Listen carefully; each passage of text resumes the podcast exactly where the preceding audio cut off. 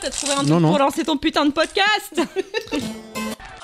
À base de pop culture.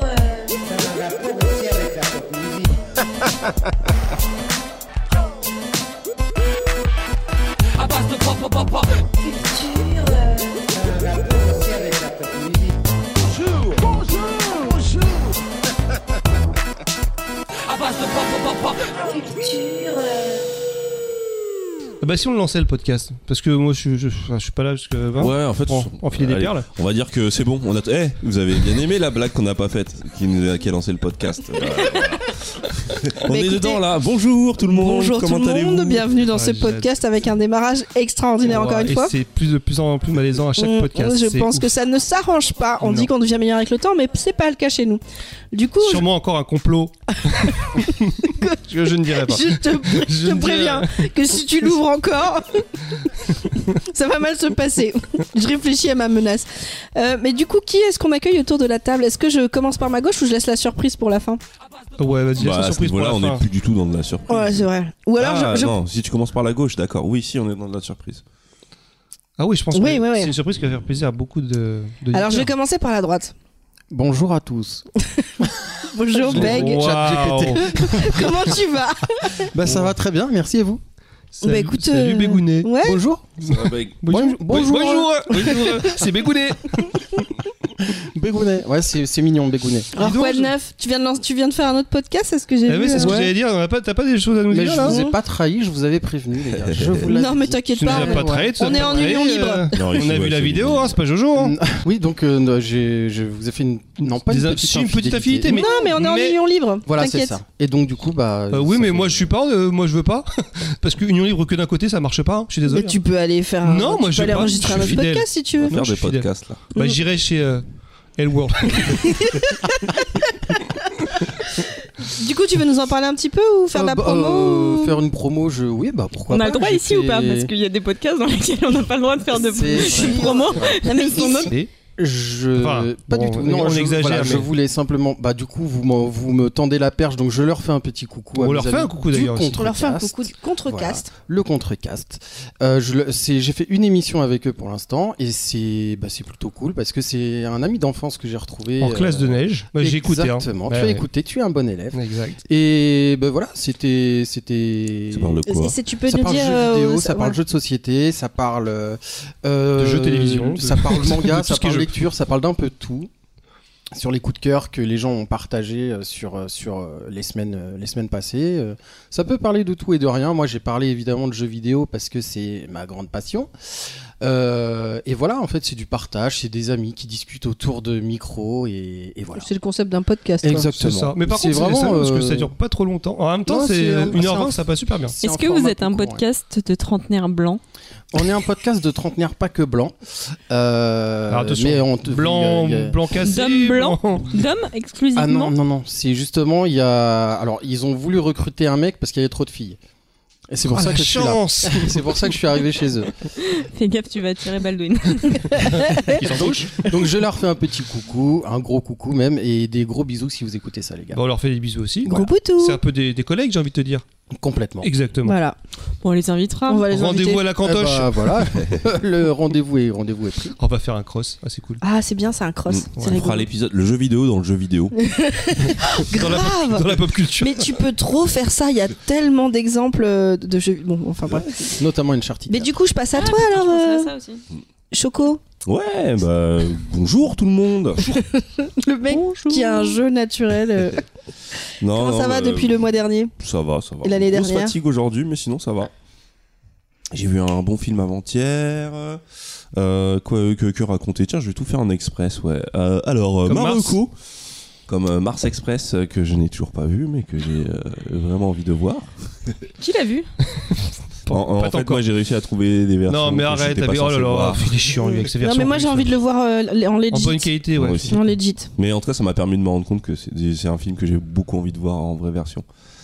Non, ça va. Qu'est-ce que dire l'album de La Fève est sorti, moi je suis heureux, je me l'écoute tous les jours. De là La Fève, un artiste. C'est le pote à la galette. La Fève du samedi soir. Je sais pas.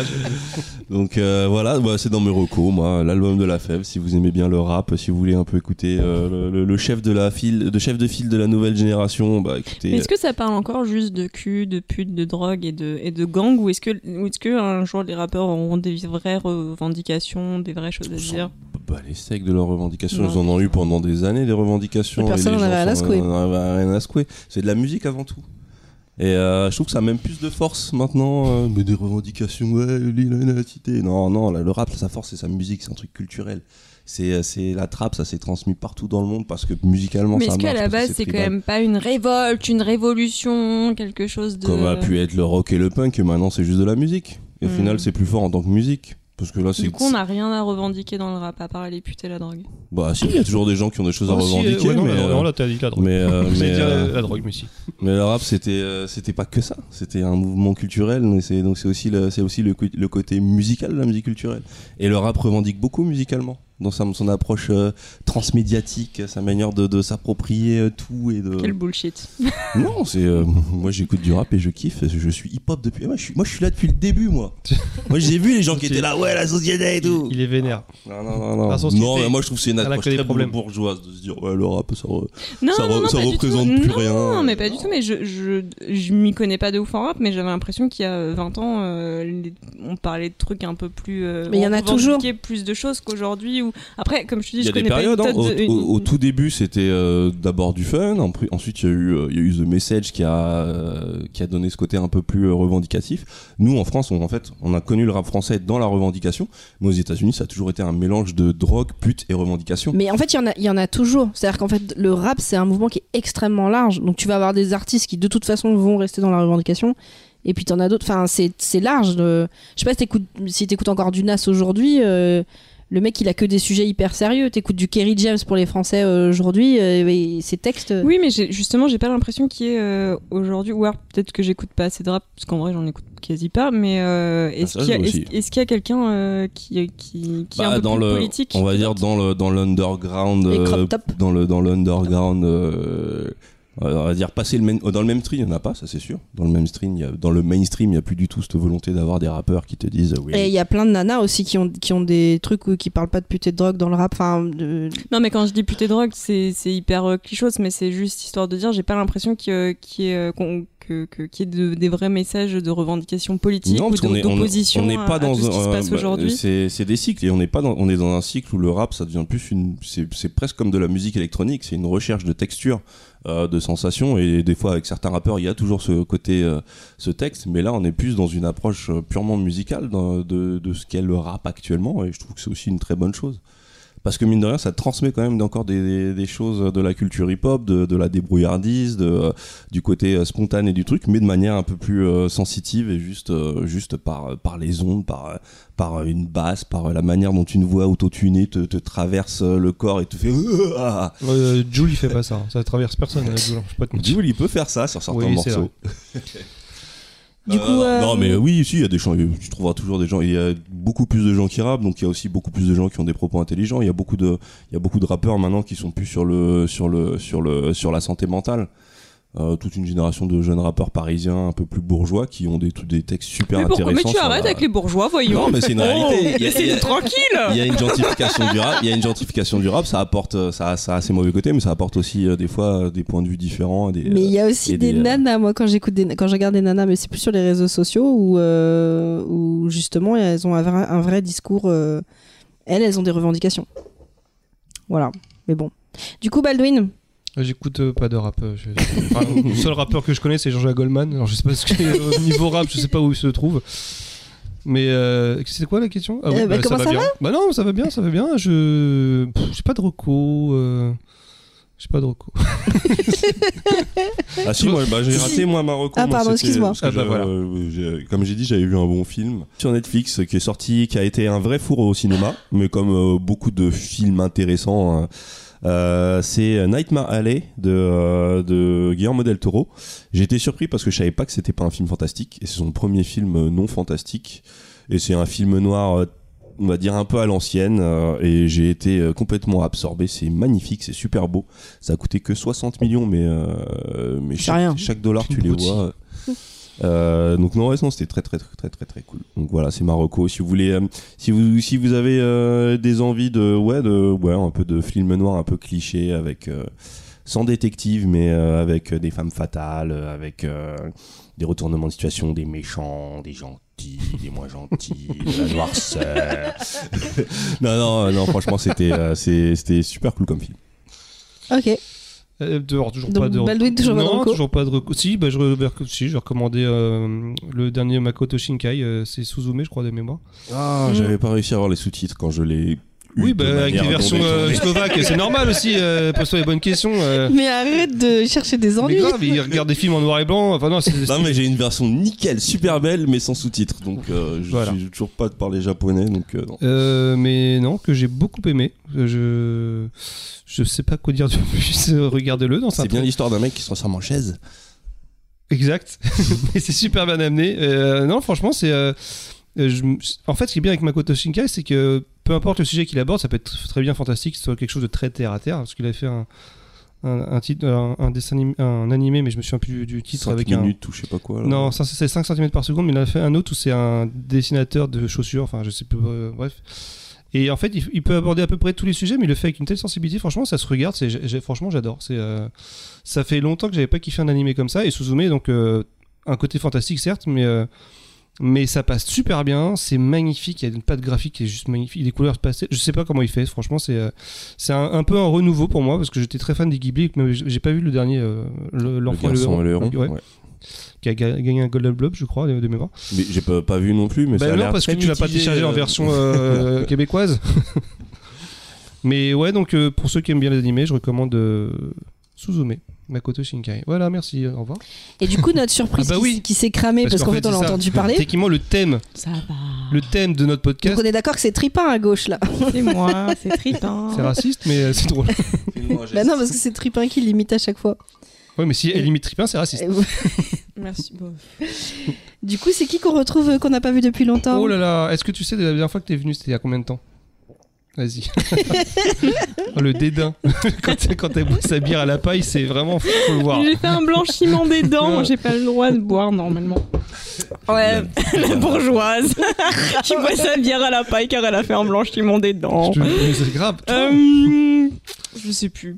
Non mais déjà bienvenue. Mais je t'appelle comment? De quoi? Bienvenue Moufette, comme ça c'est fait. Oui, ça fait longtemps. D'ailleurs, il y a des auditeurs qui nous ont envoyé plein de messages. Quand est-ce qu'elle revient Moufette? Bon, c'est pas vrai. Vous êtes embrouillé avec Moufette? Bah ouais, mais grave. Non mais il y a Florian qui m'a demandé. Mais il n'y a pas que Florian, il y a des gens que je ne connaissais pas qui ont dit mais Moufette est morte, comment ça se passe, pourquoi, avec qui Bah Moufette, bienvenue. Merci. Ici, comme tu vois, rien n'a changé. Donc... Non. Depuis un an, t'as des recommandations quand même. Bah votre enfant est majeur depuis. Mais... non, ça c'est Choco. Des recos. Non. Tu bof, reco d'un truc qui n'est pas sorti et que j'ai pas écouté. On peut faire ça. Beaucoup d'un truc que je connais pas. Il y a Lorraine Bastide qui avait fait le podcast La Poudre, qui s'est arrêté il y a pas très longtemps, qui est aussi autrice féministe, qui fait plein de trucs trop cool, qui là va lancer un nouveau podcast dont elle a juste fait le teasing, qui est un podcast qui va traiter de la santé mentale, qui s'appelle Folie douce.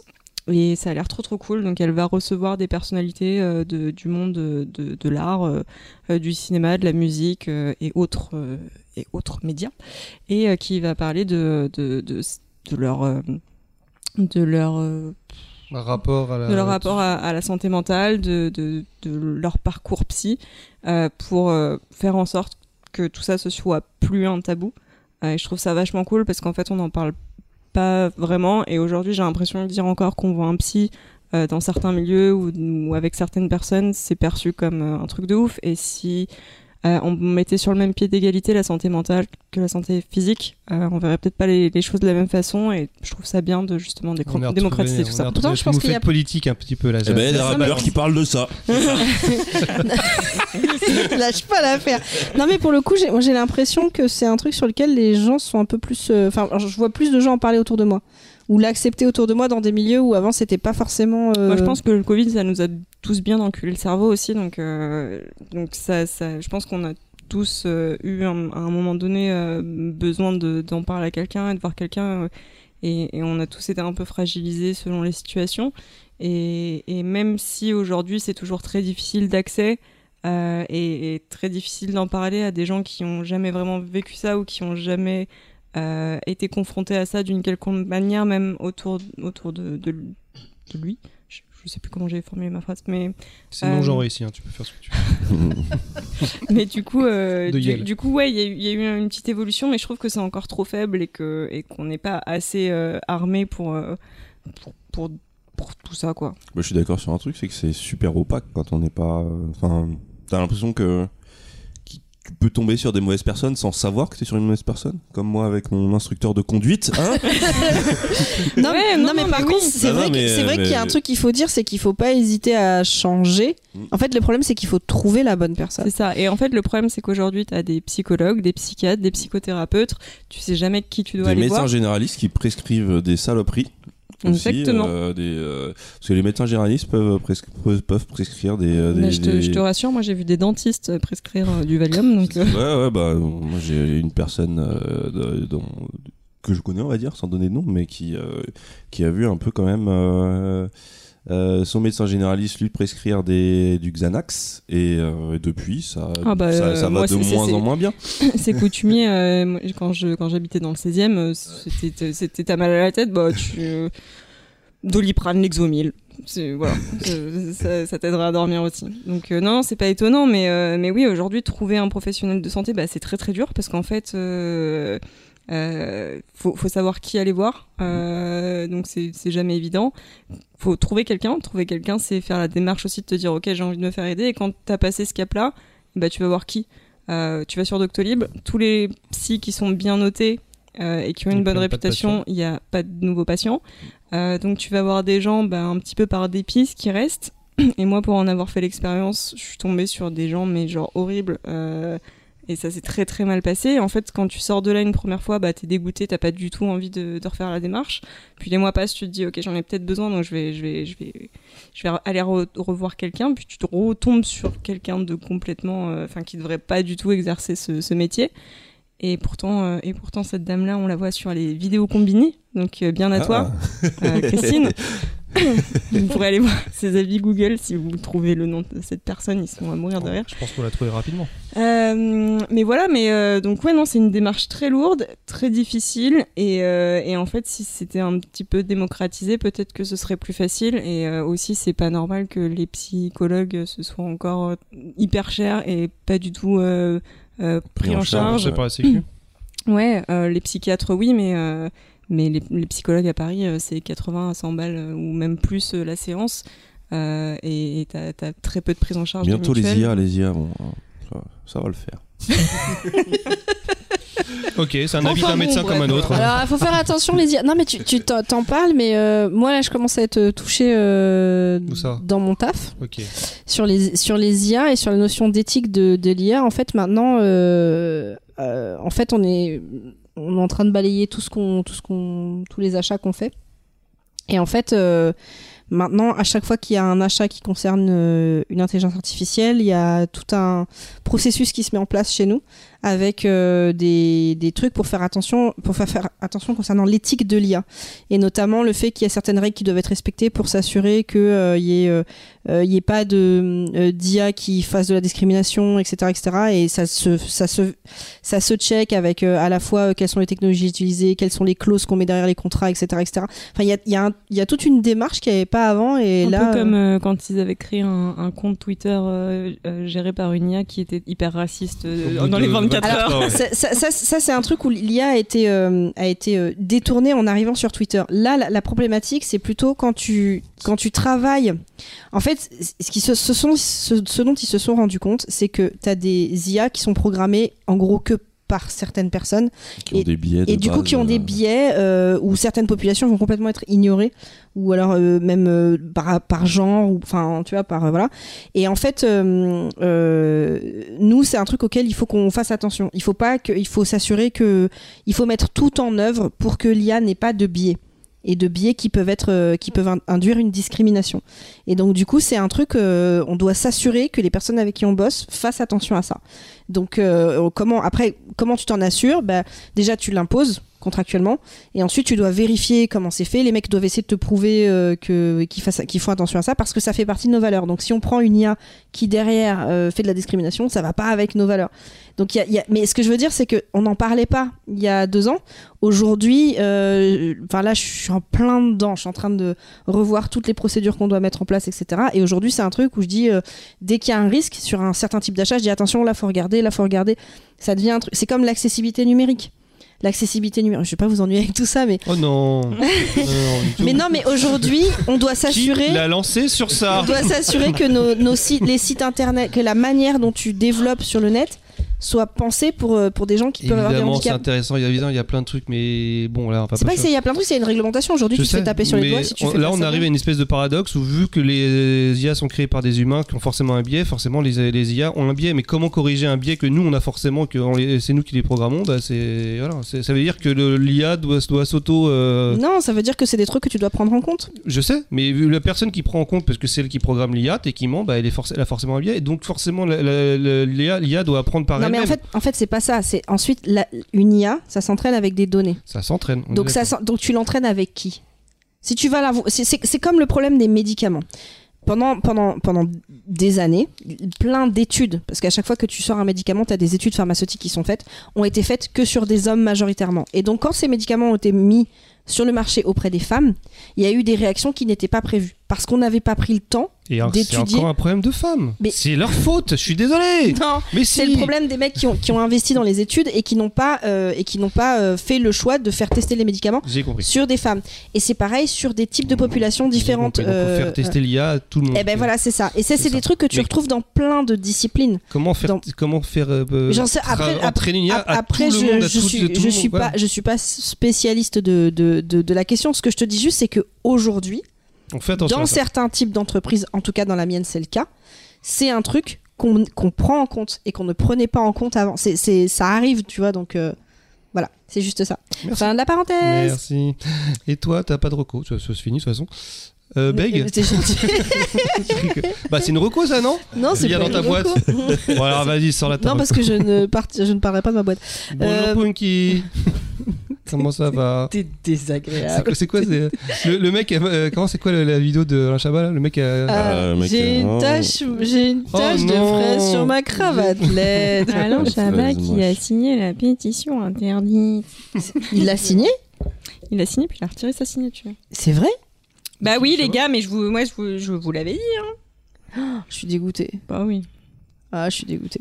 Bon alors déjà, on en parle de Depardieu? Ah si, on en parle un petit peu quand même. Ce gros porc là, mais non? C'est tellement glauque. mais en fait, pire que lui, c'est tout ce qu'il y a autour aussi. Comme tu dis, la pétition, c'est un truc qui... Non, mais c'est comment on peut défendre ça? Mais oui, vraiment, comment on peut défendre un mec qui... Il y a le président qui... Non, mais vraiment... Non, mais alors lui... sans pression. Lui qui veut faire le réarmement de nos utérus, c'est bon, ça suffit. Non, mais moi, je suis un peu trash, mais là, franchement, comme il parle d'une gamine de 10 ans, quand je dis, c'est Gérard. Quoi? Mais vous faire enculer. Je comprends pas. Franchement, je comprends pas. En fait, moi, ce que je comprends pas, c'est qu'il y a des gens qui aient défendu ça après que la vidéo soit sortie. Tu vois, parce que c'est ça, en fait, ils s'attendaient pas à ça. On a dû faire venir un huissier pour constater que les images correspondaient bien à la voix, à la voix de Depardieu. Ouais, genre c'était pas un deepfake ou un truc comme ça. Non, mais et du coup, quand complément d'enquête a fait valider par huissier, oui, mais on veut le rapport de l'huissier et on veut les rushs. Oh là là, putain.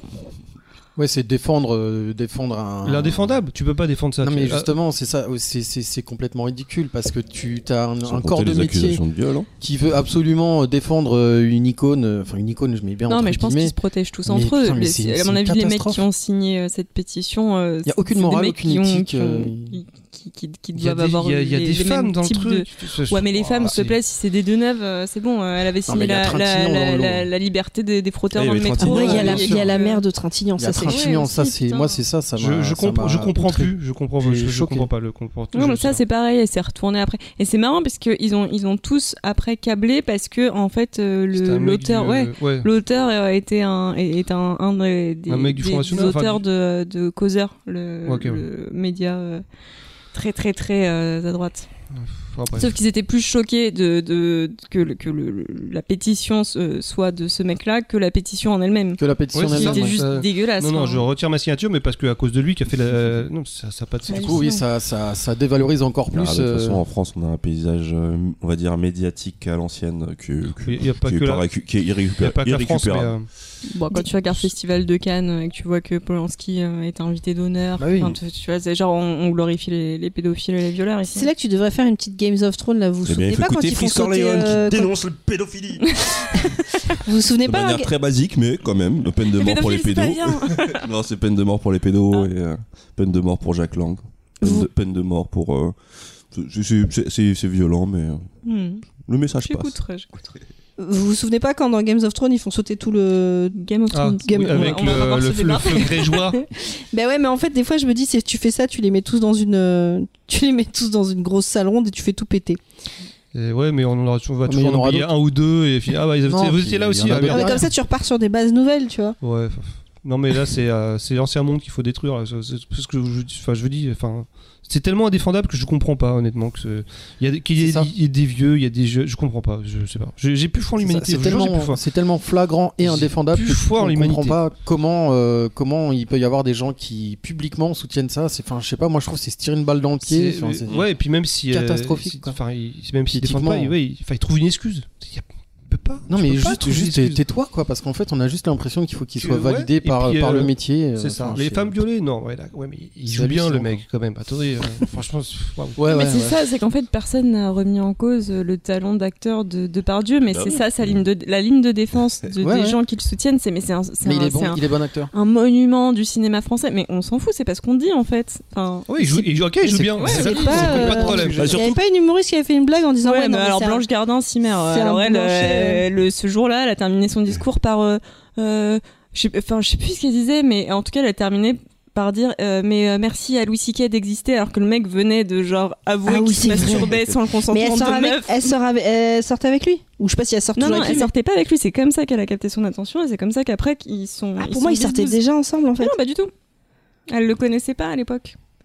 Mais c'est juste que le discours a été hyper féministe et hyper genre en fait les mecs sont des porcs et à la fin elle finit par remercier Louis C.K. d'exister et t'es là mais meuf. Elle était au courant de son truc avec comment ne pas l'être. Il s'était déjà sorti son machin où il se branlait devant les gens. C'est ça, il se branlait devant des meufs. On permettait des Wadon et Amy Schumer. Il a fait partie de ses victimes, ouais. Et aussi, je sais plus comment il s'appelle, le mec du SNL qui est sorti avec Kardashian. Le petit Davidson, ouais. Et lui, il parle de Louis C.K. et il dit qu'en fait, parce que c'est un monument dans l'humour, tu vois. C'est un baiser du crâne. Mais en fait, donc lui, il est arrivé petit jeune et tout machin, et il était complètement ouf sur lui et tout, et en fait, c'était un vrai connard quoi. Il explique le contre-coup qu'il a eu. Bah ouais, mais en même temps, lui, il est dans le métier. En fait, je pense qu'il faut arrêter d'admirer des mecs. Hein. Bah grave. Bah c'est ça. Bon, on peut aimer le taf de certains trucs et puis décider soit d'arrêter un moment, soit de se dire bon bah. Ouais, non, ouais. Moi, je sais que par exemple sur Louis C.K., ça a été un cas personnellement, je venais juste de sortir de sa série que j'avais trouvée mais génialissime. Et c'est vrai que ça fait un coup et tu te dis oh mince. Finalement, je me dis bon bah trop tard de toute façon là, sa série. Pour l'instant, il en reste un. Je croise les doigts. Pour l'instant, il reste bon Dieu Alexandre Astier. J'espère qu'il a pas violé une petite fille encore dans une forêt. Je souhaite. On va pas prendre ça dans Kaamelott. Non, je sais pas. Mais voilà, pour l'instant, c'est un débat. Faut pas avoir d'attente et puis. Mais des fois, tu les crées toi-même. Enfin, tu fais pas attention. Tu te les crées. T'es élevé par des chanteurs, des machins. Et moi, tu vois, si c'était Spielberg. Ça me ferait mal, parce qu'en plus je me fais une image de gars sympa. James Cameron, que j'adore, qui est mon réalisateur préféré, mais ça me choquerait moins. C'est rarement. Il a tué 5 rats. Je l'ai jamais aimé donc. C'est rarement des méchants, sont des têtes de méchants où tu vois, tu te dis ouais, ça devrait être une tête de violeur. À l'époque, moi, il y avait grand fan de Pixar, il y avait Klaus Kinski, lui, il avait une tête de psychopathe déjà. Mais non, il y avait par exemple John Lasseter, le réalisateur de Toy Story. Pourquoi il avait une tête de violeur lui? Ah non, pas du tout, justement. Il était un violeur. D'accord, avec.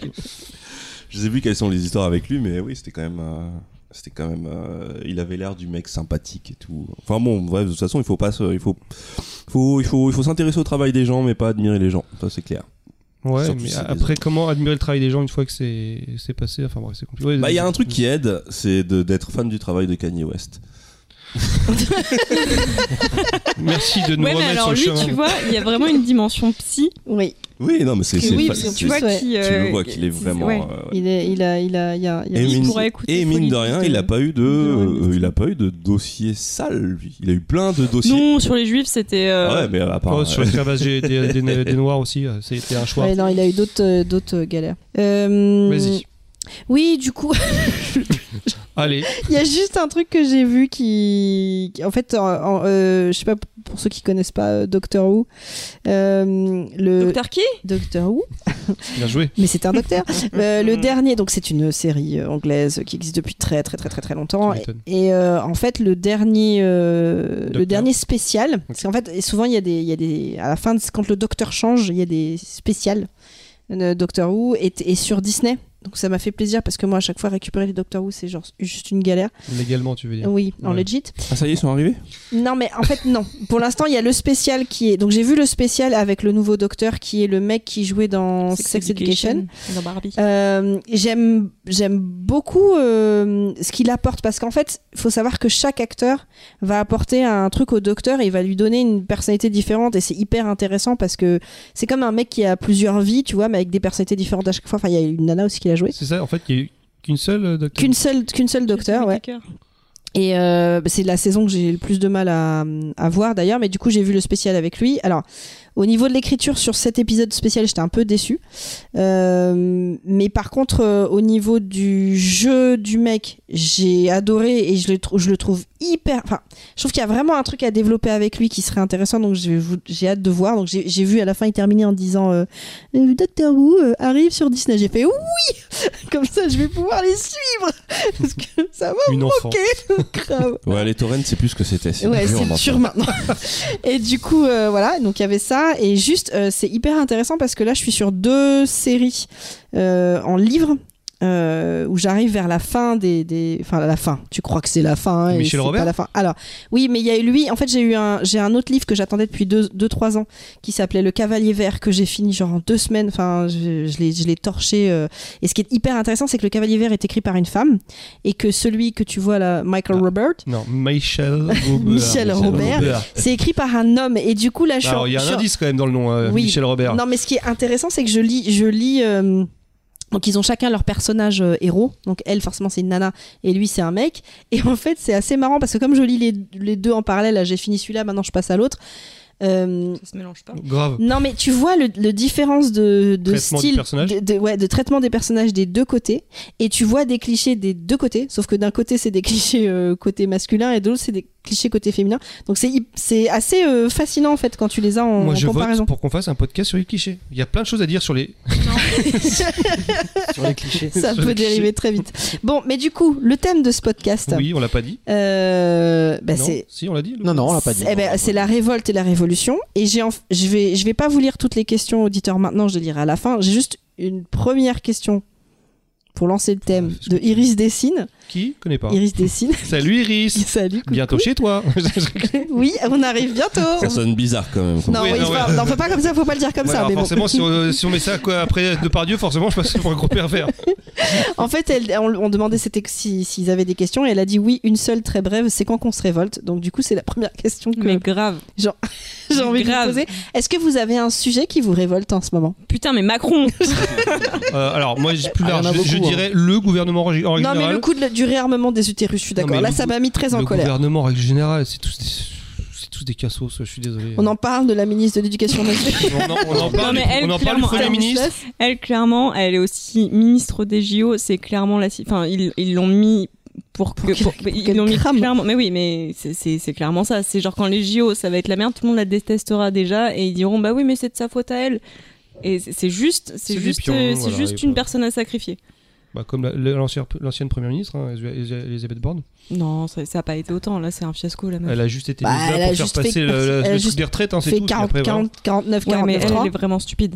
Ils le sont tous, faut parler. Bah, tu vois que quand elle a fait sa sortie de route, il y a une vidéo où il y a Gabriel Attal qui est en face d'elle, qui la regarde et tu parles de... Oui, la ministre. Il la regarde et tu vois dans ses yeux qu'il se dit mais qu'est-ce qu'elle est conne. Mais qu'est-ce qu'elle est conne. La nouvelle de l'éducation, d'accord. Et au moment où elle parle, tu vois dans ses yeux...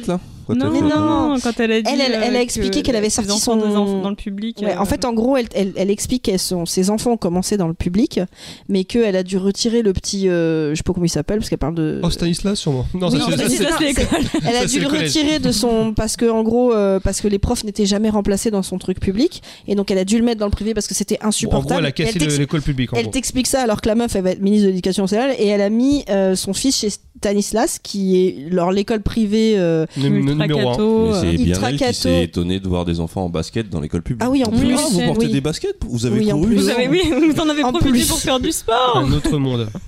Donc voilà, donc dans les révoltes, il y a ça. Mediapart a sorti du coup le rapport interdit de Stanislas, parce qu'a priori au gouvernement personne ne savait où était ce rapport, et Mediapart ils l'ont retrouvé. Et en fait, fou, hein, et du coup il y a une tonne de subventions qui a été donnée à cette école privée, alors que elle ne respecte rien du tout, qu'elle impose le catéchèse à ses élèves, sachant que ça doit être facultatif, et qu'il y a des discours d'homophobie qui prônent les et tout ça, c'est des futurs dirigeants de la France. Les thérapies de conversion, tout ça. Ah ouais, enfin, non, c'est assez vénère. Et du coup, donc là, ils ont perdu toutes leurs subventions, je crois. Et donc, elle a foutu ses enfants là-bas. Après, ce qu'elle fait, je m'en fous, mais non, on s'en fout d'elle. Mais ils sont. Mais le fait qu'ils détruisent l'éducation nationale et la santé et on en parle. Alors, je sais plus. Si vous voulez, je prends l'option. On va aller brûler la télé. Parce que moi, c'est un truc que j'ai depuis longtemps. Je pense que ça vient naturellement. Ça prend du temps, mais ça vient naturellement. Et vous avez pas vu dans la version drôle, je sais plus si c'est une députée ou une nana, ils ont fait tout un truc sur elle en disant elle prend le métro, elle est dans le métro, elle est filmée en disant mais oui, moi je prends le métro comme tous les Français, et en fin de journée ils sont dans une voiture de fonction, et le mec lui fait bah vous avez gagné une voiture en une journée, et je te jure elle dit rien, il y a un blanc, elle sait pas quoi répondre. C'est tellement drôle, j'avoue, les mecs ils ont plus honte de rien, quoi. T'as surtout l'impression qui vivent dans les années 60 et qu'ils n'ont pas capté que tout était filmé, tout ressortait. Et mais non, mais ils ont plus honte de rien. Non, mais oui, excuse-moi, le réarmement de nos chattes, horrible. Parce que c'est un peu l'histoire, c'est Pétain. Hein, en fait, c'est quoi? Il veut inciter les femmes à faire plus d'enfants, enfin les couples. Mais le taux de natalité est le plus bas depuis. Depuis posez-vous la guerre. Les bonnes questions aussi. Mais qu'est-ce que tu veux faire un gosse avec ce monde? La terre va brûler, on n'a pas d'argent. Même quand t'as plus les moyens déjà de faire vivre un couple normalement, forcément, tu n'arrives pas à faire un gosse. Mais on va pas refaire le monde. Mais c'est un bon début de révolution quand même. Voilà. Donc nous, on va parler de la révolution. La question, c'est quoi? Quand est-ce qu'on se révolte? C'est quand qu'on se révolte. Ah, vous voulez pas qu'on prenne un café avant? Mais le truc, c'est comment vous voulez qu'on se révolte aussi, parce que par podcast interposé. Les gilets jaunes, ils ont essayé. Non, mais les gilets jaunes, ils ont essayé. Bah, quand tu vois le monde, qu'il y a sur les champs pour un feu d'artifice, tu te dis que s'il y avait le même monde qui se révoltait quand il y a des 49.3 et compagnie, bah peut-être. Non, mais quand ils se révoltent, je suis désolée, ils se font défoncer aussi. Ouais, bien sûr. Moi, ça me fait peur d'aller en manif. J'y allais plus jeune. Maintenant, j'ai peur. Ouais, je t'avoue que pareil, mais j'en sais rien. Parce que j'aime bien mes yeux, j'ai besoin des deux. Tout brûler, casser la gueule. C'est pour ça que je pensais à ma théorie de ça va aller avec ce dont on va parler. Mais nous, on est trop dans un confort, on peut pas. Oui, c'est vrai. On est là, on parle. Non, mais bien sûr, mais je dis ça, je dis bien sûr qu'on n'a rien brûlé. C'est ça, on est trop bien. Du coup, on va parler révolution, mais. Non, mais allez voter déjà. C'est une bonne chose.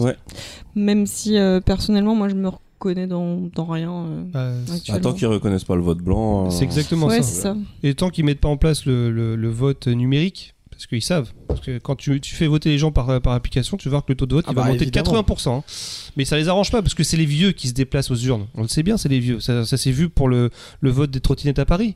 Qui a été voté? Les vieux. Qui ne prennent pas les trottinettes et les vieux. Et résultat, il n'y a plus de trottinettes à cause des vieux. Qui se fait percuter par les trottinettes? Les vieux. Qui a une hanche en plastique à cause des trottinettes? Les vieux. C'est les vieux qui décident. C'est les vieux qui décident de l'avenir des jeunes. J'ai même pas fait mon dernier ride en trottinette à Paris.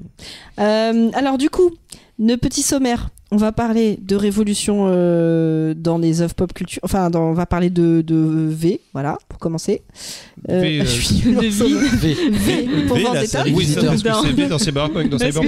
Mais ensuite, on va parler de révolte et de robots. Ok. C'est ça.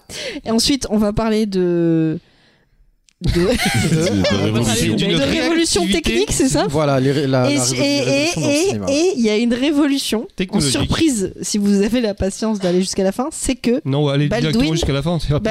Oui, c'est vrai, c'est un podcast. Baldwin a fait une chronique. Non, pas Baldwin. Non. Ah bah trop tard. Surprise. Ok. Est-ce qu'on se serait pas à l'heure de faire une pause ?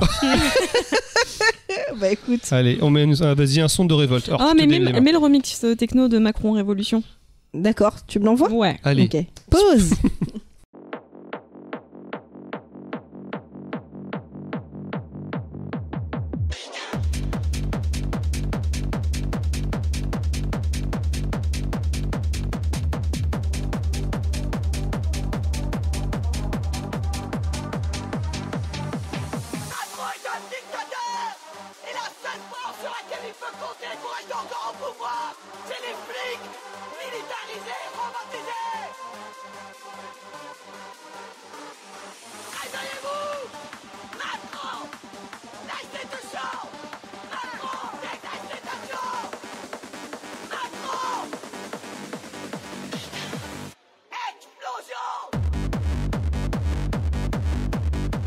On redémarre ou pas ? Enfin, j'ai relancé depuis 10 minutes, mais...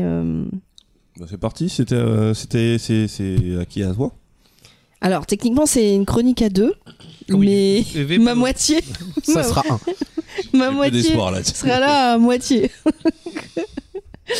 Ouais, sur le thème de la révolution, je suis partie... Tu peux faire des bruitages, si tu veux. J'espérais avoir ton expertise en mais tant non, que révolutionnaire. Non, en vrai, vraiment, j'ai montré mes pointages de la badgeuse. C'est mon... Oui. J'ai une mais excuse. On va dire ce dont tu te souviens quand on y arrivera. Bah, il y a un masque. En fait, j'ai lu mais il y a trop longtemps. Je voulais vous parler de V pour Vendetta et je m'y suis pas intéressée juste pour le film. En fait, ce qui m'intéresse, c'est tout ce qu'il y a autour, c'est tout ce que ça a fait autour et donc je trouvais pour parler de révolte et de révolution c'était pas mal parce que souvent le monologue du film, le discours que fait le personnage principal, on l'entend dans plein de trucs, quand ça parle révolution ça ressort à chaque fois, donc en fait c'est plus en mode phénomène pop culture que ça m'a intéressé, mais du coup j'ai repris tout depuis le début. Donc je ne sais pas si vous avez vu le film, pour ceux qui l'ont vu, pour ceux qui ne l'ont pas vu il va y avoir du spoil c'est sûr.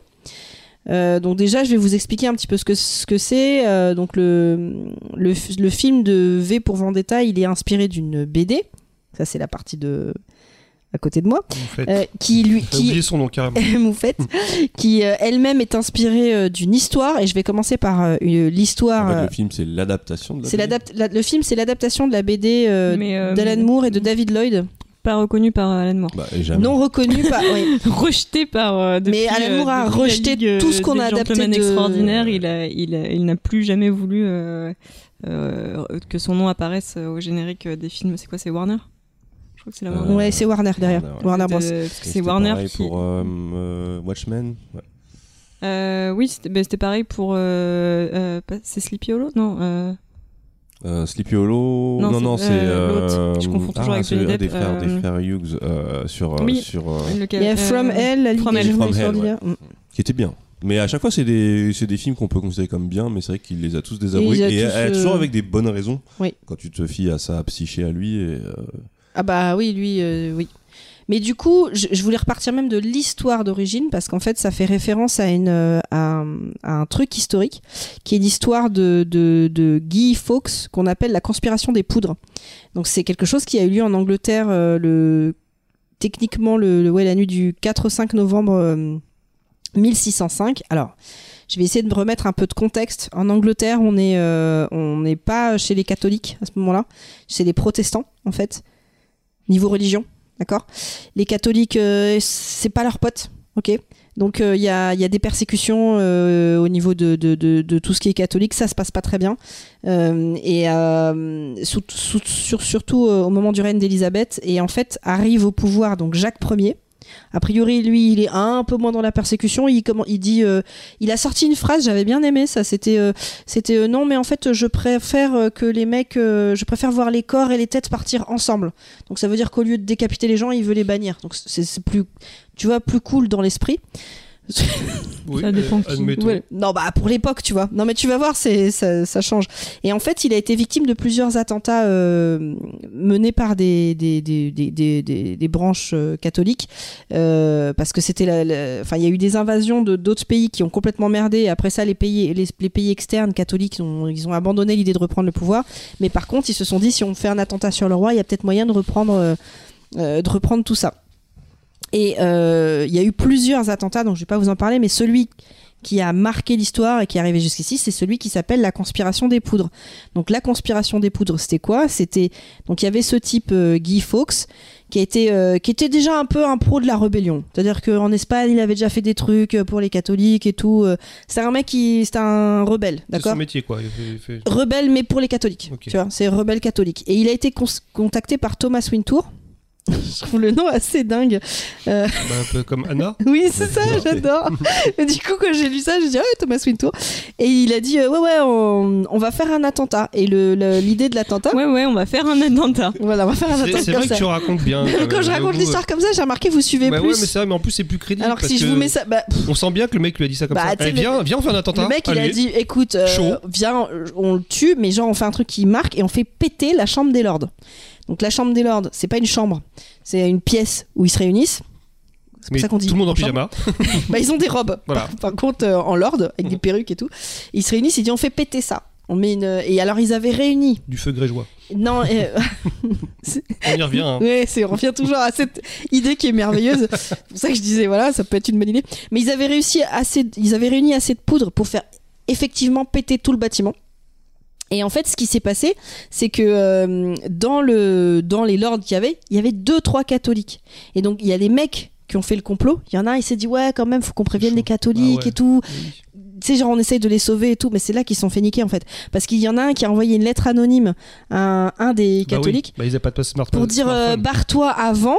Et en fait, ce type-là, au lieu de se barrer, il a balancé à Jacques Ier, au roi. Il y a toujours un traître. Bah voilà. Et du coup, la nuit, ils sont descendus en dessous, ils ont trouvé qui ? Guy Fawkes, là avec un briquet à la main, qui attendait le feu vert. Avec tous ces barils de poudre. C'est bon ? Le mec a pas réussi à se justifier, tu vois, genre voilà, donc ils ont arrêté tout le monde. Ils ont mis tout le monde à la torture et tout, ils ont arrêté tout le monde.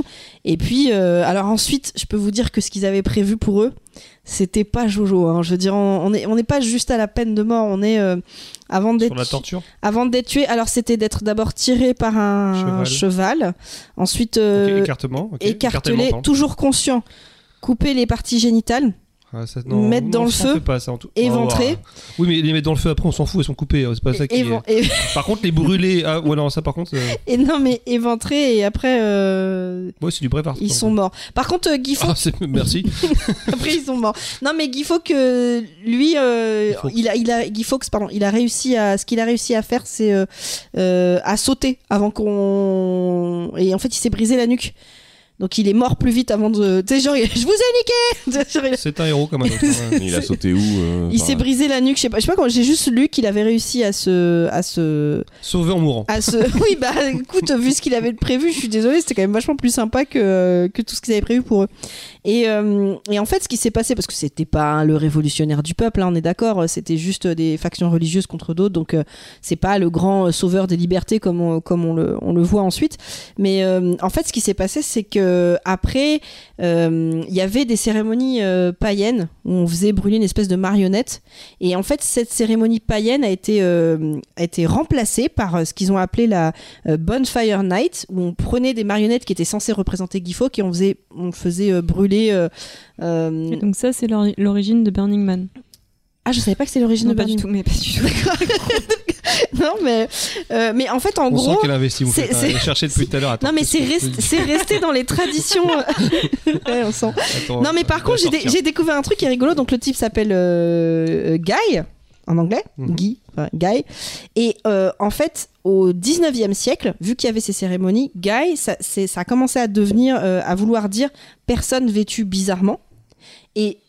Plus tard, Guy, c'est devenu Baldwin. Toute personne de sexe masculin. Bah oui, parce que un Guy en anglais, c'est un mec, tu vois. Oui, je sais. Et bah, c'est marrant parce que ça vient de Guy Fawkes, en fait. Ah, d'accord. Ah, vous voyez le truc petit. Bon, d'accord, ok. En fait, ce que tu me fais, c'est bizarre parce que tu as l'air de raconter. En fait, il s'appelle mec. Le parcours d'un mec qui va être glorifié alors que le mec c'était peut-être un mec juste moyen, qui était même pas bon dans ce qu'il faisait, qui s'est fait choper avec un briquet. Il était bon, non, il avait fait quelques bonnes rébellions en Espagne et tout. Si, il avait. Quand ils sont venus le chercher, quand Thomas Wintour est venu le chercher, il a dit je te veux dans ma team parce que t'es vraiment le meilleur, tu vois, t'es le pro de la rébellion. Ouais. Mais ils se sont fait dénoncer, donc et sinon il avait quand même réussi à réunir toute la poudre en dessous. C'est pas le pingouin qui glisse le plus fort. Je te signale que le mec il avait quand même réussi à remplir les sous-sols de la chambre du Parlement de poudre, de quoi faire péter le bâtiment sans se faire repérer. S'il n'y avait pas eu cette lettre anonyme, aujourd'hui il n'y en aurait plus la chambre des parlements. Donc, mais peut-être que Game of Thrones sont inspirés de ça en fait. Hein. Pour faire la... c'est possible parce que c'est un truc que tu revois dans plein d'œuvres de... Il y a plein d'œuvres... Même Sherlock Holmes, à un moment donné, ils avaient refait ce truc où il y avait tous les... Oui, ils avaient piégé le Parlement. Ouais, et ben ça vient de... Watch Dogs Légion. Ça commence comme ça. Oui, j'ai pas ouf comme jeu, mais... mais merci. Ok. Alors, du coup, ensuite, il y a la BD d'Alan Moore et David Lloyd. Et là, du coup, Moufette va pouvoir nous en parler parce qu'elle a vu la BD que je n'ai pas lue. C'est ton tour. Vas-y.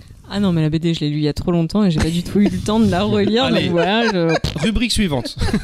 Et toi, quand disais le film ? Alors, on va passer au film. Donc le film...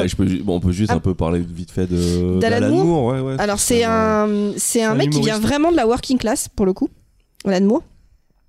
C'est un vrai fils d'ouvrier qui alors ce que j'ai pu voir vite fait, c'est que, parce que je connais pas toute sa life, mais il avait la possibilité de s'éduquer, il voyageait pas, il est jamais parti de chez lui, il a jamais bougé de chez lui, de ce type-là, mais il a énormément lu, il s'est auto-éduqué. Ouais, il s'est auto-éduqué et il s'est mis à écrire tout un tas de BD, mais c'est un vrai working class qui défend la vision c'est l'extrême gauche, tu vois. Ah oui, lui, il est vraiment. C'est vraiment, gauche. C'est le vrai. Donc, c'est Méluche. Donc, ah non, mais Méluche à côté, c'est un mec de droite, tu vois. Okay. Il est plus. Bon, c'est pas Roussel non plus. Quoi. Il est anarchiste, mais pas dans le sens anarchiste, il croit en rien, un vrai anarchiste politique. Et en fait, il a révolutionné la bande dessinée, le comic books dans les années 80. C'est un peu le papa de la BD adulte de ce qui est devenu Vertigo, enfin de la ligne éditoriale Vertigo chez DC Comics, qui est l'édition adulte. C'est les sign-on chez les comics. Ouais. Mais tu vois, t'as des trucs à dire. Oui, mais pas forcément sur mais ouais, dans ce qu'il a apporté, c'est déjà il y a tout un côté post-moderne, c'est-à-dire que il s'est mis à écrire des BD qui prennent en compte le fait que c'est des trucs de super-héros, parce qu'il a beaucoup œuvré dans le genre super-héroïque, même si justement on l'est plus dans V pour Vendetta. Mais avant ça, dans tout ce qui était super-héroïque, ne serait-ce qu'avec Watchmen, qui reprend un peu la Justice League, mais de manière beaucoup plus... en réfléchissant sur le médium, sur la fonction d'un super-héros dans un vrai monde et tout. Et d'ailleurs... Et toujours avec ce point de vue très... Ce qui est fascinant avec Watchmen, j'avais vu une vidéo où il parlait du... Comment il s'appelle celui qui a le... Rorschach. Qui, en fait, lui, il a écrit en décrivant un vrai ultra-right... un psychopathe d'extrême droite, etc. Mais justement, tu vois, il y a plein de gens qui s'identifient. Il y a un truc qui me faisait penser à ça quand tu me disais que toi t'allais traiter la partie du film. Il y a quelque chose dont je me souviens parce que moi j'ai lu la BD après avoir vu le film et je trouvais que V dans le comics avait beaucoup plus cette vibe Rorschach. Que dans la que bah oui, dans... c'était plus un... ouais, c'est ce que c'est plus un voilà en fait ouais, c'est un mec qui tue autant les méchants que les gentils, alors que dans le film il est plus vu comme un gentil un peu qui a un passé lourd et qui du coup il y a vraiment une histoire derrière où tu te dis OK enfin tu peux t'identifier au V du film, alors que dans la BD il est beaucoup moins, enfin tu vois, tout est beaucoup plus flou, c'est très gris. Ah bah, tu vois. C'est clair. Bah c'était la même chose justement comme t'as parlé avec Rorschach, parce que dans Rorschach c'est vraiment un faf, un gros facho. Oui, mais c'est comme ça qu'il l'a écrit, et justement les gros fachos s'identifient à lui. Ouais, et même de toute façon tous les personnages dans la BD Watchmen ils font tous un peu pitié. Et c'est vrai que dans le film, moi j'aime bien le film, hein, mais quand même dans le film quand ça se tape, c'est des ralentis, ça fait du kung-fu et tout, c'est antinomique avec ce qu'était la BD. Alors en gros, Alan Moore, je vous synthétise parce que j'ai pas retenu le texte exactement, mais ce qu'il a dit sur le film, c'est que ça a été, c'est un truc qui a été repris par les Américains et américanisé parce qu'ils n'avaient pas les couilles de faire un film qui critiquait Bush librement. Donc du coup, ils ont repris son truc et c'est complètement américanisé et, ça, et c'est pour ça que ça trahit son propos. Bah, si, dans le film justement, c'est les sœurs Wachowski à l'époque qui avaient justement américanisé le comics et en critiquant la politique de Bush, mais ça n'allait pas du tout aussi loin que la BD. Oui, c'est plus ça qui était disant ce que tu m'as fait. Mais par contre, enfin, a priori, la légende dit que Alan Moore n'a jamais vu le film et qu'il refuse de le voir. Il a lu le scénario et c'est à partir du moment où il a lu le scénario qu'il a dit je veux plus que mon nom apparaisse dans les films de la Warner adaptés. Oui, il a refusé de voir les films, c'est ce que j'avais vu. Mais quand il a lu le scénario, il a dit que c'était de la merde. Il a dit clairement c'est de la merde ce truc. Moi je veux pas qu'on me rattache à ça quoi. Bah, c'est ce que j'avais vu. Alors du coup le film, il est sorti en 2006. C'est un film américano-germano-britannique. Britanno en gros USA, Allemagne, UK, ce que j'ai retenu, réalisé par James McTeague, qui n'a pas une carrière de ouf puisqu'il a fait Ninja Assassin. En fait je sais pas pourquoi les sœurs Wachowski l'avaient pris, c'était un peu leur petit gars sauf qu'il était pas talentueux. Bah, c'est vrai que la mise en scène c'est pas ce qu'il y a de transcendant dans le film quoi. Et c'est effectivement Lana et Lily Wachowski qui ont écrit le scénario et c'était bien Warner Bros. Et Warner Bros voulait le sortir d'ailleurs le 4 novembre 2005 pour le 400e anniversaire de la fameuse conspiration des poudres, mais bah, ils n'ont pas pu. La sortie a été retardée jusqu'au 17 mars 2006. C'est étonnant. Voilà. Et la seule chose que j'ai vue par rapport à la BD, c'est que justement les scénaristes ont supprimé énormément d'allusions anarchistes, des références aux drogues qui sont présentes dans l'histoire originale, et puis ils ont effectivement modernisé le message politique pour l'adapter avec ce qui se passait à ce moment-là. Ils ont aseptisé pour pouvoir faire montrer le film à un plus grand public. Sinon, c'était aseptisé, mais c'était aussi, je pense, ça part d'une vraie bonne volonté de critiquer, mais le gouvernement de Bush.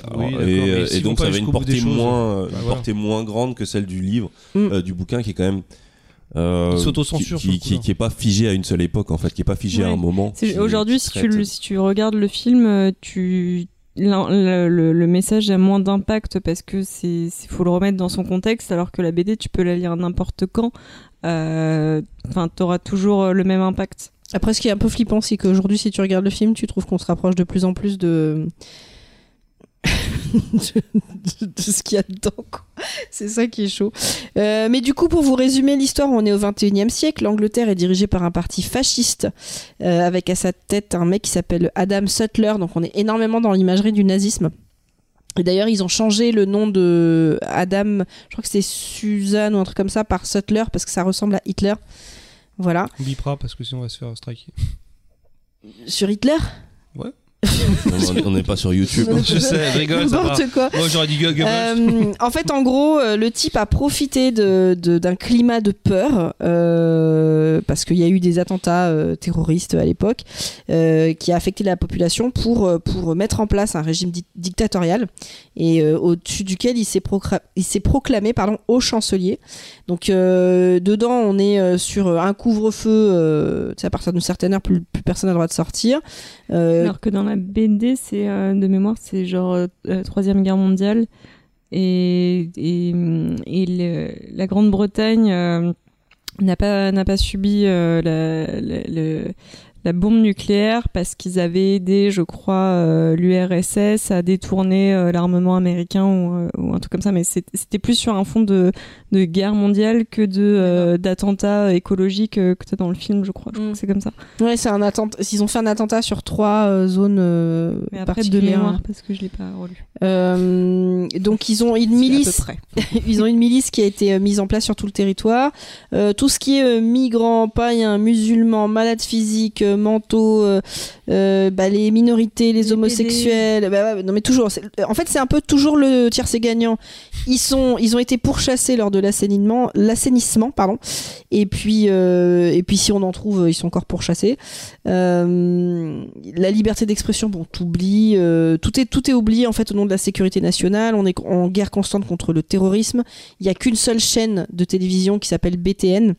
Et d'ailleurs, c'est l'instrument de propagande du parti. Enfin, on est dans un classique 1984. Quoi. C'est vrai que niveau pop culture, c'est moyen. Hein, niveau... C'est pas l'air de. Voilà, c'est pas là où tu t'éclates le plus, j'ai l'impression. Non. De toute façon, les partis fascistes sont jamais beaucoup pour la culture. Hein. Ils ont tendance à brûler les bouquins, tout ce qui est connaissance et tout. Tu sais, la culture, ça t'ouvre l'esprit. Faut pas t'ouvrir l'esprit. Ça, c'est pas bon. C'est pas bon. C'est pas très très bon. Et en fait, ce qui se passe, c'est que le 4 novembre, il y a un mec qui porte un masque que vous avez déjà tous forcément vu. Les Anonymous. Voilà. Forcément. Et qui est, donc je vais en parler après d'ailleurs des Anonymous, et qui est vêtu de noir et qui se fera donc connaître sous le nom de V. Comme je sais pas moi. Vicissitude. Qui va sauver une jeune fille qui s'appelle Evie Hammond, qui est jouée par Nathalie Portman. Des griffes des hommes du doigt qui allaient la violer parce qu'elle avait bravé Pardon, c'est les hommes du doigt. Oui, le doigt c'est la milice. Pardon, j'ai oublié de dire la milice. Non mais ça fait dans la phrase bizarre. Les hommes du doigt. C'est vrai, pourquoi ils ont appelé ça le doigt, la milice? Parce que dans la BD en fait chaque tu vois par exemple la radio c'est la voix, la milice c'est le doigt, l'œil c'est la chaîne d'infos télé. Et en fait, à chaque fois, c'est un type brillant qui a pensé ça. Ah, Alan Moore.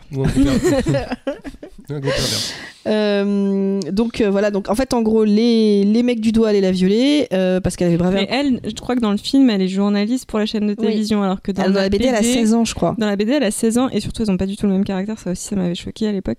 Mais et elle se prostitue. En fait, elle va se prostituer, je crois, pour la première fois, il me semble, dans la BD. Et en fait, les mecs, elle se fait arrêter par la milice, et en fait, la milice veut juste la violer, la tuer, et c'est là qu'intervient V. D'accord. Ah oui, donc c'est complètement différent en fait, dans la BD. C'est très américanisé. Hein. Ouais. Mais en gros, il intervient en même temps sur la chaîne de télé où elle travaille. Il prend le contrôle de la chaîne. Il diffuse une vidéo où il condamne la politique du régime fasciste et tout. Il accuse aussi les citoyens de se laisser faire en fait, d'accepter qu'on leur prive de leur liberté. Et donc il demande à la population de se soulever contre l'oppression dans un an. En fait, le 5 novembre de l'année prochaine, pour la nuit de Guy Fawkes. Et il annonce que ce jour-là, il va détruire le palais de Westminster. Donc en fait, le film va se dérouler sur un an à partir de cet événement-là. Et puis, Ivy, alors je résume parce que je vais pas tout vous faire le film, mais en gros, à un moment donné, quand elle va voir son pote Gordon, elle se fait capturer par un policier qui reste parce qu'en fait, son pote qu'elle va voir se fait capturer. Elle se fait capturer par un policier qui est resté derrière et elle va se faire torturer. Enfin, elle va rester dans une espèce de prison où elle se fait torturer. Je révèle un gros spoil. Pendant qu'elle est dans la prison, elle lit l'histoire d'une nana lesbienne qui raconte... Quoi ? Bravo les lesbiennes. Qui est vachement dure comme histoire, enfin qui en fait a été une nana qui des années avant elle a été arrêtée et emprisonnée parce qu'elle aimait une autre femme et qui a été torturée et qui raconte son histoire. Et en fait c'est ce texte-là qui va l'aider elle à tenir en prison. Et puis en fait à un moment donné le mec qui l'interroge tous les jours là, lui dit tu vas balancer tes potes machin et en fait elle arrive à un stade où elle dit bah non moi j'en ai plus rien à foutre quoi, vous avez qu'à me tuer Et en fait, au moment où il dit ça, il la libère. Et là, elle découvre que le policier qui l'a torturé, c'était pas un policier, c'était en fait V, qui a décidé de lui faire subir une thérapie de choc. Du coup, le policier porte un masque ou pas, non ?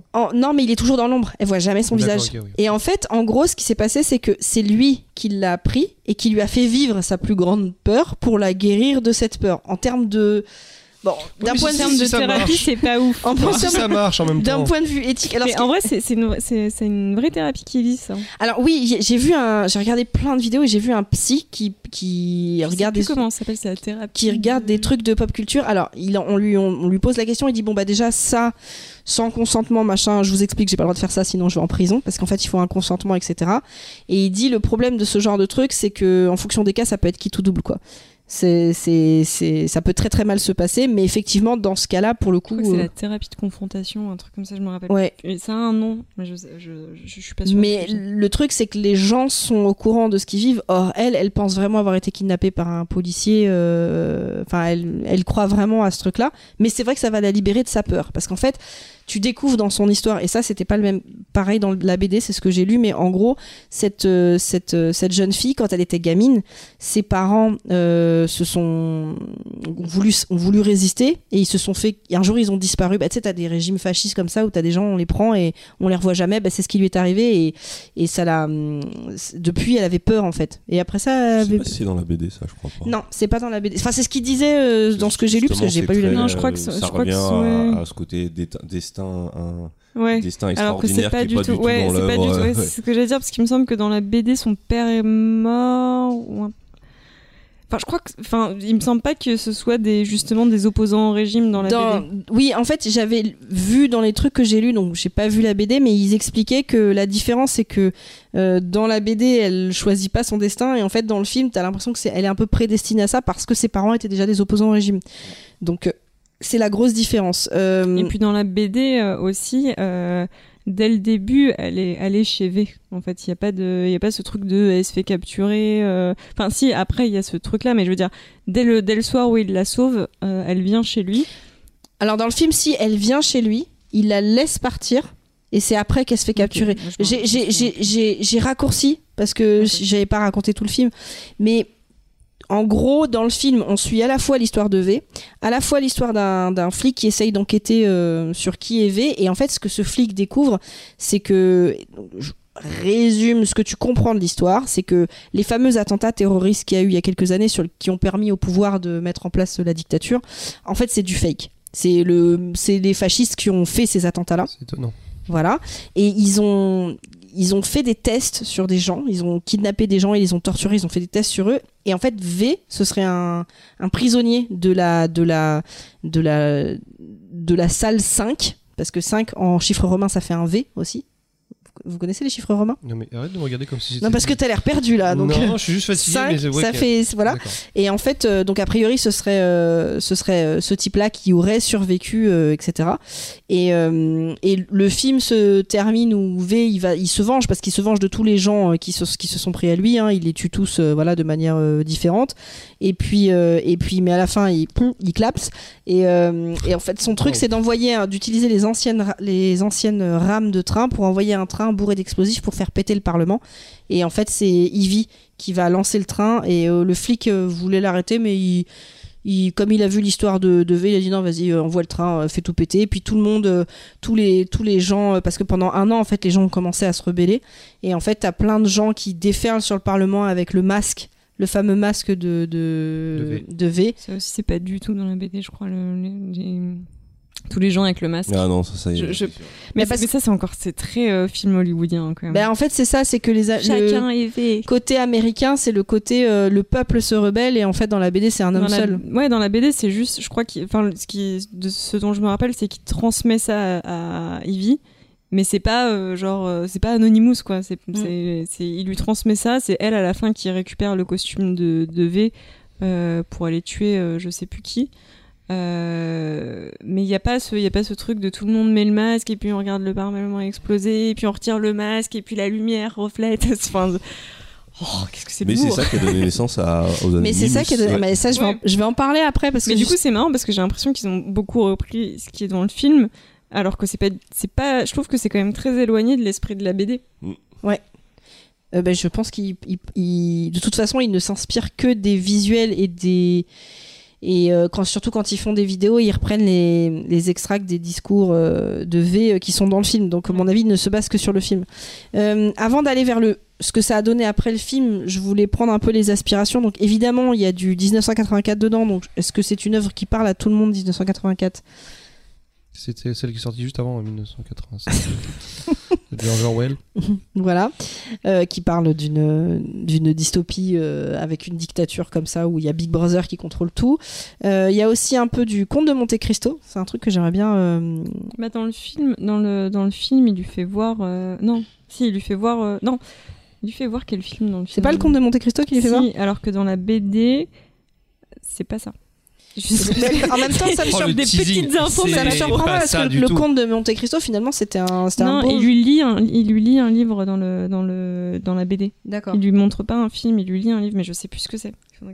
Alors, il y a le conte de Monte Cristo, c'est l'histoire d'une vengeance, donc d'un mec qui arrive à s'échapper, qui se venge, qui réussit sa vengeance. Et puis il y a un peu aussi du fantôme de l'opéra, parce que en fait, donc V, il est joué par Hugo Weaving.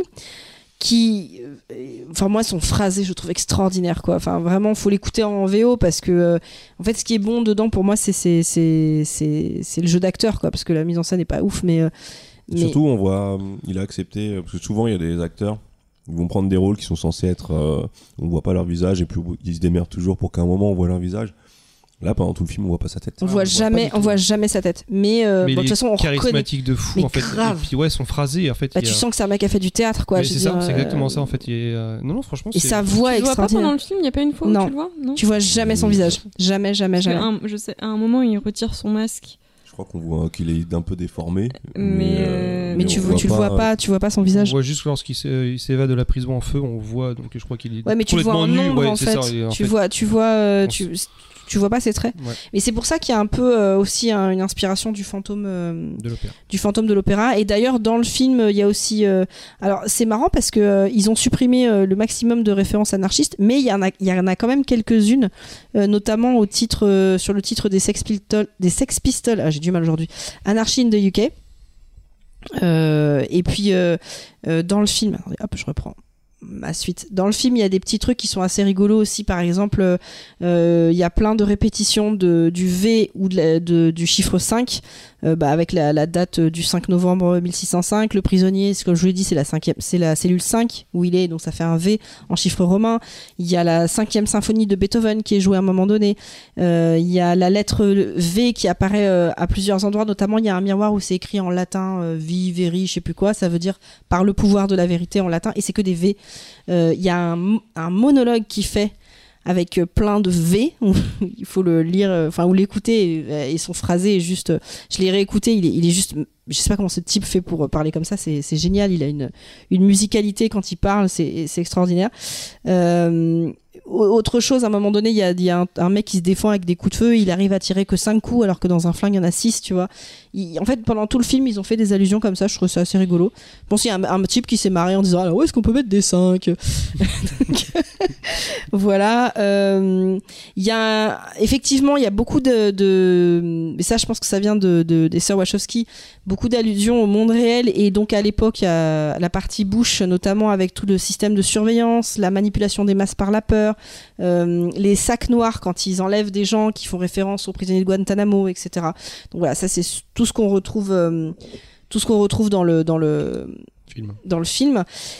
Et par rapport aux thématiques, et donc ce qui a donné plus tard, donc la fin de ma chronique, la partie sur les Anonymous, il y a toute une notion de est-ce que la révolution est morale ? Est-ce que c'est moral de faire une révolution et en gros, est-ce que la fin justifie les moyens ? Et il y a aussi une idée qui revient beaucoup, et ça c'est très Anonymous, c'est que il ne veut pas montrer son visage, il veut pas qu'on l'identifie, parce qu'en fait il veut être une idée, parce que pour lui une idée est plus forte qu'un homme. Et donc c'est sur ce truc-là que je voulais partir, parce que pour moi c'est ça qui a fondé un petit peu toute la logique de pensée des Anonymous et qui fait leur particularité. Alors, les Anonymous, c'est quoi ? Ce sont des hackers qui n'ont pas de leader, qui n'ont d'ailleurs pas de philosophie marquée et qui réalisent des actions qui sont à la limite de la légalité. Carrément illégale, d'ailleurs. Oui, voilà, on va dire à la limite de la légalité. La première fois qu'on les a vus dans la rue liés au mouvement activiste, c'était justement en portant ce fameux masque. C'était le 10 février 2008 à une manifestation contre la Scientologie. Et justement, l'idée qu'il y avait derrière ce masque, c'est d'abord que, le masque te rend anonyme. Donc, je vais revenir sur cette notion d'anonyme.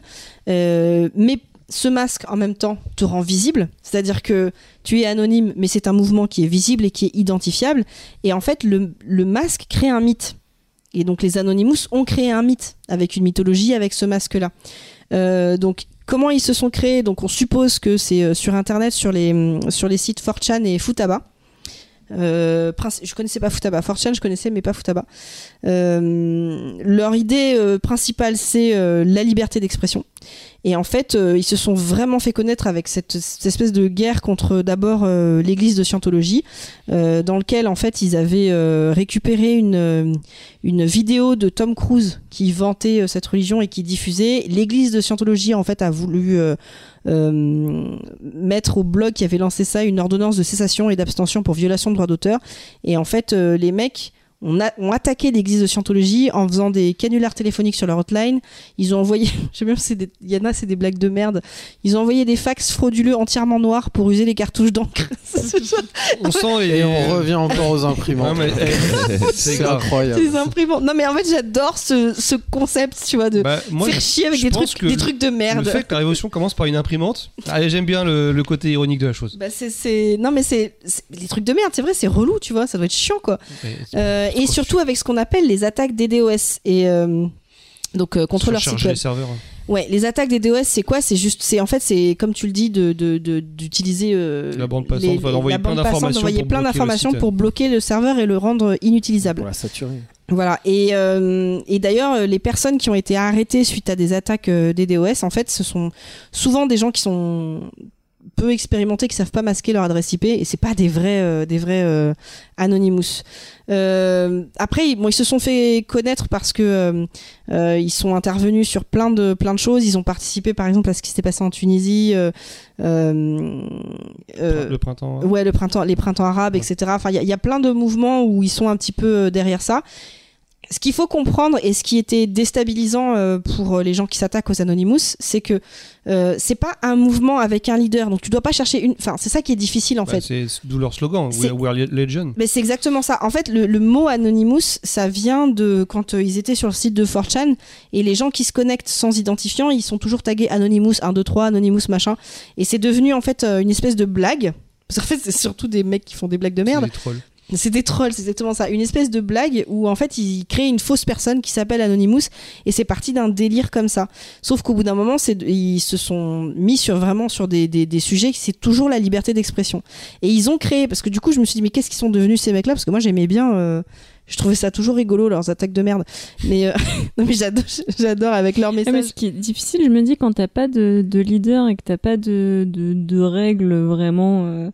défini, et que tu défends la liberté d'expression, comment tu fais pour qu'il n'y ait pas des Elon Musk partout dans ce mouvement ? Le problème, c'est qu'Elon Musk, quand tu réfléchis bien, c'est un mec qui a une forme de pouvoir, et eux, je pense qu'ils sont contre ça. Alors, c'est justement l'un des trucs que moi je reproche, parce que t'as pas de quand t'as pas de cadre, t'as pas de cadre, c'est à la fois un avantage, telle cible, exactement, et c'est à la fois un risque. C'est vrai que quand tu luttes pour la liberté d'expression, tu peux être d'un bord comme de l'autre très facilement. Ouais, mais j'ai regardé, en fait, du coup j'ai essayé de revoir ce sur quoi il s'était mis. Trump est revenu très vite sur Twitter quand Elon Musk a racheté Twitter. Ils s'en sont pris à Trump. Mais j'ai regardé tous les trucs sur lesquels ils s'en sont pris. Ils sont quand même, enfin, ils ont peut-être pas de philosophie, mais ils sont quand même très très à gauche, quoi. Mais c'est pour ça, il doit y avoir quand même des leaders cachés qui influent pour garder le mouvement à gauche. Oui, parce que en fait, quand je regarde alors déjà, ils ont créé un truc. Moi, je suis surpris qu'ils soient pas plus libertariens. Quand tu dis que tous les petits jeunes geeks qui se revendiquent de la liberté d'expression finissent par être libertariens. Et ils ont l'air de rester à gauche, donc tant mieux. Mais ça veut dire qu'il y a un leadership. Alors, je vais finir sur cette partie-là, comme ça après on pourra échanger dessus. Mais justement, ils ont créé, parce que je me suis demandé qu'est-ce qu'ils ont fait après. Déjà en 2016, ils ont créé un truc qui s'appelle Cyberguérilla, qui est dont l'objectif est de fournir des ressources informatiques, par exemple un réseau de communication sécurisé, pour faciliter la création d'une société libre, un monde à l'abri du besoin avec la liberté d'expression, un monde sans oppression, blablabla, hiérarchie, où le pouvoir est partagé à part égale. C'est quand même une philosophie, hein. Donc ils ont fait un truc où les communications sont sécurisées et privées sans enregistrement de l'adresse IP. Aucune donnée permet l'identification de chaque machine, se connecte au serveur, aucune donnée n'est conservée, les trucs sont cryptés. En fait, c'est hyper sécurisé, et en même temps, la confidentialité est vraiment préservée. Et leur objectif, c'est quand même les luttes pour le respect de l'éthique animale, la préservation de l'environnement, le développement durable, la libération de l'homme, et ils s'opposent à toute forme d'oppression, de préjugés, d'autoritarisme et d'avant-gardisme. Et les derniers trucs auxquels ils ont frappé, parce qu'on n'entend quasiment plus parler, mais c'est pas vrai, ils font des actions. Ça reste dans cette Ben ouais, j'ai regardé, du coup j'ai regardé les trucs parce que je me suis dit allez vas-y, eux aussi doivent avoir une casserole au cul, tu vois. En mai 2020, ils s'en sont pris au site de la police de Minneapolis suite au meurtre de George Floyd. Je dis bon, là je suis avec vous. Ils ont aussi attaqué toutes les communications, les radios de la police de Chicago, et ils y ont diffusé la musique Fuck the Police. En fait, j'adore parce que c'est toujours con. C'est pas violent, c'est pas mortel. Non, mais ce que je veux dire, c'est que oui, ils font des trucs illégaux pour le faire, mais c'est jamais. Enfin, c'est pas si méchant que ça, tu vois. Ils ont aussi, c'est eux qui ont, ils ont publié des documents relatifs à certains agents de police de ville qui faisaient des trucs pas bien. Ils ont aussi, c'est eux aussi qui ont publié des documents qui associent Donald Trump à l'affaire Epstein. C'est ce que j'allais dire. Ouais, donc en fait, tu sais, je me suis dit, et ils ont aussi mis plein de trucs concernant dans certaines affaires de viol. Ils ont mis aussi des documents qui ont permis de prouver la culpabilité du violeur. Donc j'ai dit ah ouais, il doit y avoir des meufs dans le lot, quoi. Tu vois. Enfin... Est-ce que Mediapart, ce serait pas un peu nos Anonymous à nous? Ah, un petit peu, ouais. Mais moi, je sais le Plenel avec sa moustache, il est pas très Anonymous. Ouais, un masque de Plenel. C'est vrai qu'il a la moustache mousse. Mais en tout cas, j'aime bien. Moi, j'aime bien l'idée qu'il y a. Je trouve ça un peu nos révolutionnaires, mais. J'aime bien leurs attaques, en fait. J'aime bien leur. C'est des pots de banane. Et puis, en plus, même, leurs vidéos sont hyper ironiques et ils reprennent justement le fameux monologue de V pour Vendetta. Ils sont souvent dans l'ironie, en fait. Il y a un petit côté, troll derrière tout ça. Donc, effectivement, on ne sait pas ce qu'il y a derrière.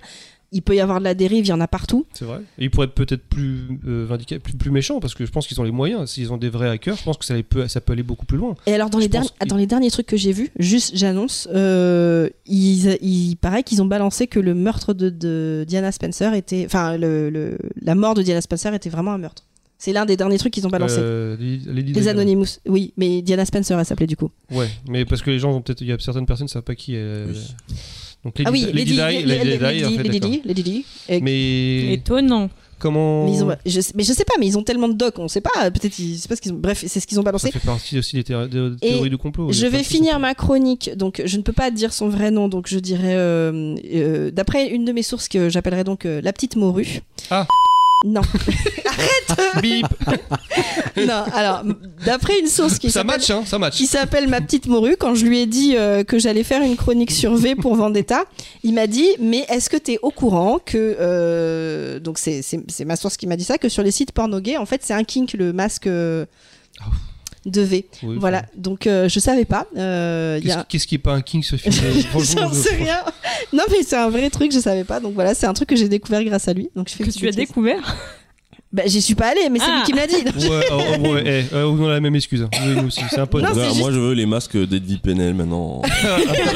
En top 1 Pornhub. Voilà, et c'est donc là que j'arrête ma chronique. J'espère que ça vous a plu. Oui, non, on a pris plein de trucs, c'est bien. C'est cool. Bravo. Ouais, franchement, t'as bien bossé, Moufette. Ma chronique en collaboration avec Moufette. J'ai hâte de voir ma chronique en collaboration avec Beltwitch. Ah bah ça va aller plus vite, hein, je vais pas te mentir. Heureusement que t'as fait. Bah maintenant il a trouvé un subterfuge alors. Non, bah parce que je vais d'abord tester. C'est pas dit que ça marche parce que on est impatient. Faut pas être impatient, ça n'a pas d'intérêt. Mais de toute façon, c'est pas ma chronique là. Non, c'est la tienne. Bim, dans ta face le chevelu. Oui. Allez, bim. T'es sûr? Ah non, c'est les révoltes et robots. Okay. Ah, tu t'en sors bien. De toute façon, moi, ça va être réglé en 10 minutes. Donc, ça va. Allez, non, après, c'est dommage parce que c'est quand même un sujet assez intéressant. Mais effectivement, moi, je vais parler de révoltes et robots. Dans le jeu vidéo. Non, je pense qu'on à mon avis on va évoquer le petit jeu de David Cage parce que c'est quand même un jeu, même si je l'ai bien aimé, qui regroupe un peu toutes les tropes les plus faciles sur les révoltes des robots. Detroit. Detroit, c'est... Bon, on va parler de David Cage de toute façon au moment. Mais bon, ouais, révolte et robots. Je me suis dit, on était sur révolte et révolution. J'ai cherché pendant longtemps un sujet. Puis d'un coup, je me suis dit, mais il était là depuis le début. Et c'est vrai que... Pourquoi t'imites Tripin? Non, mais c'est pas Tripin, c'est N'Gijol. Ah bah, oui, bah N'Gijol qui imite Tripin, non? Non, c'est N'Gijol qui fait Francky Vincent. Mais ouais, non, en fait, finalement, dans la pop culture, on entend souvent parler de révolte, de robots, et c'est un motif qui revient très très très souvent. Et je me suis dit, voyons voir ça. Après, je me suis dit ça pendant pas longtemps parce que j'ai pas trop eu le temps de finir.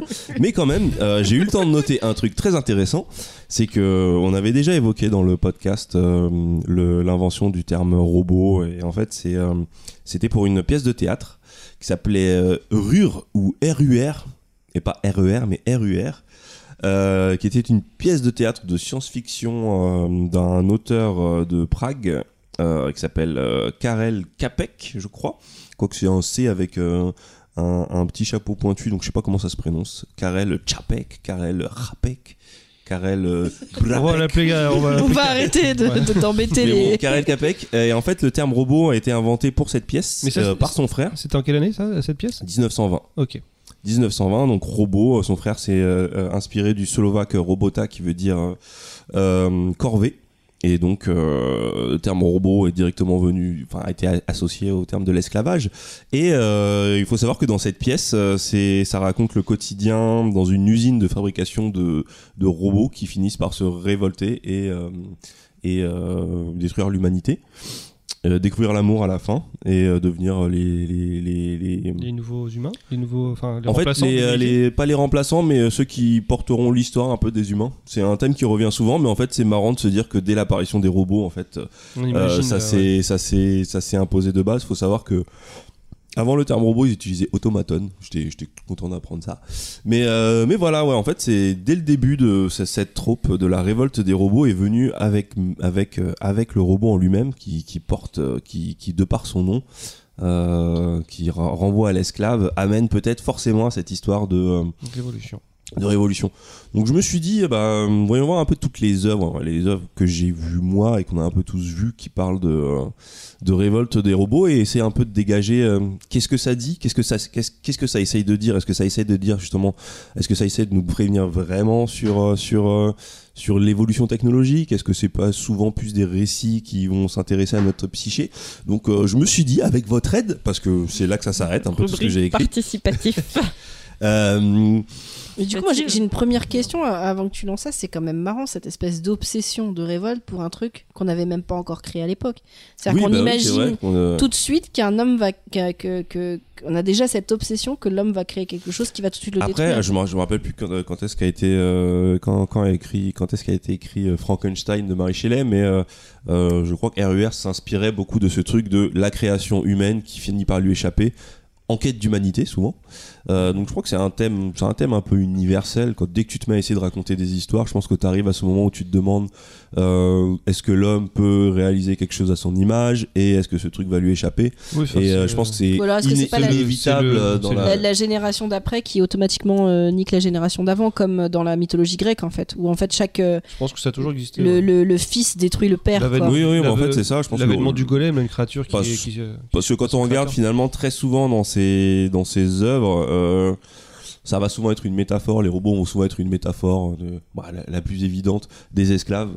Je pense qu'on va évacuer tout de suite. Ça va être un peu décousu, mais justement Detroit Become Human, parce que c'est un peu le b.a.-ba de je veux faire une histoire avec des robots qui se révoltent. Donc je vais forcément évoquer la Shoah, l'esclavage, les esclaves, mais au final, je raconte pas grand-chose sur les robots pour de vrai, et c'est assez intéressant parce que là maintenant en 2020 on est vraiment dans des débats sur la place des robots, sauf qu'on dit pas des robots, on parle des IA, et j'ai l'impression que justement dans la pop culture c'est ce qui se passe là actuellement, c'est un sujet qui a souvent été qui n'a pas forcément été traité parce qu'on est plus resté sur un fantasme. Si je reprends Terminator, on va dire dans un film comme Terminator, la menace des robots, ça pourrait être des extraterrestres, ça pourrait être des dinosaures, ça pourrait être...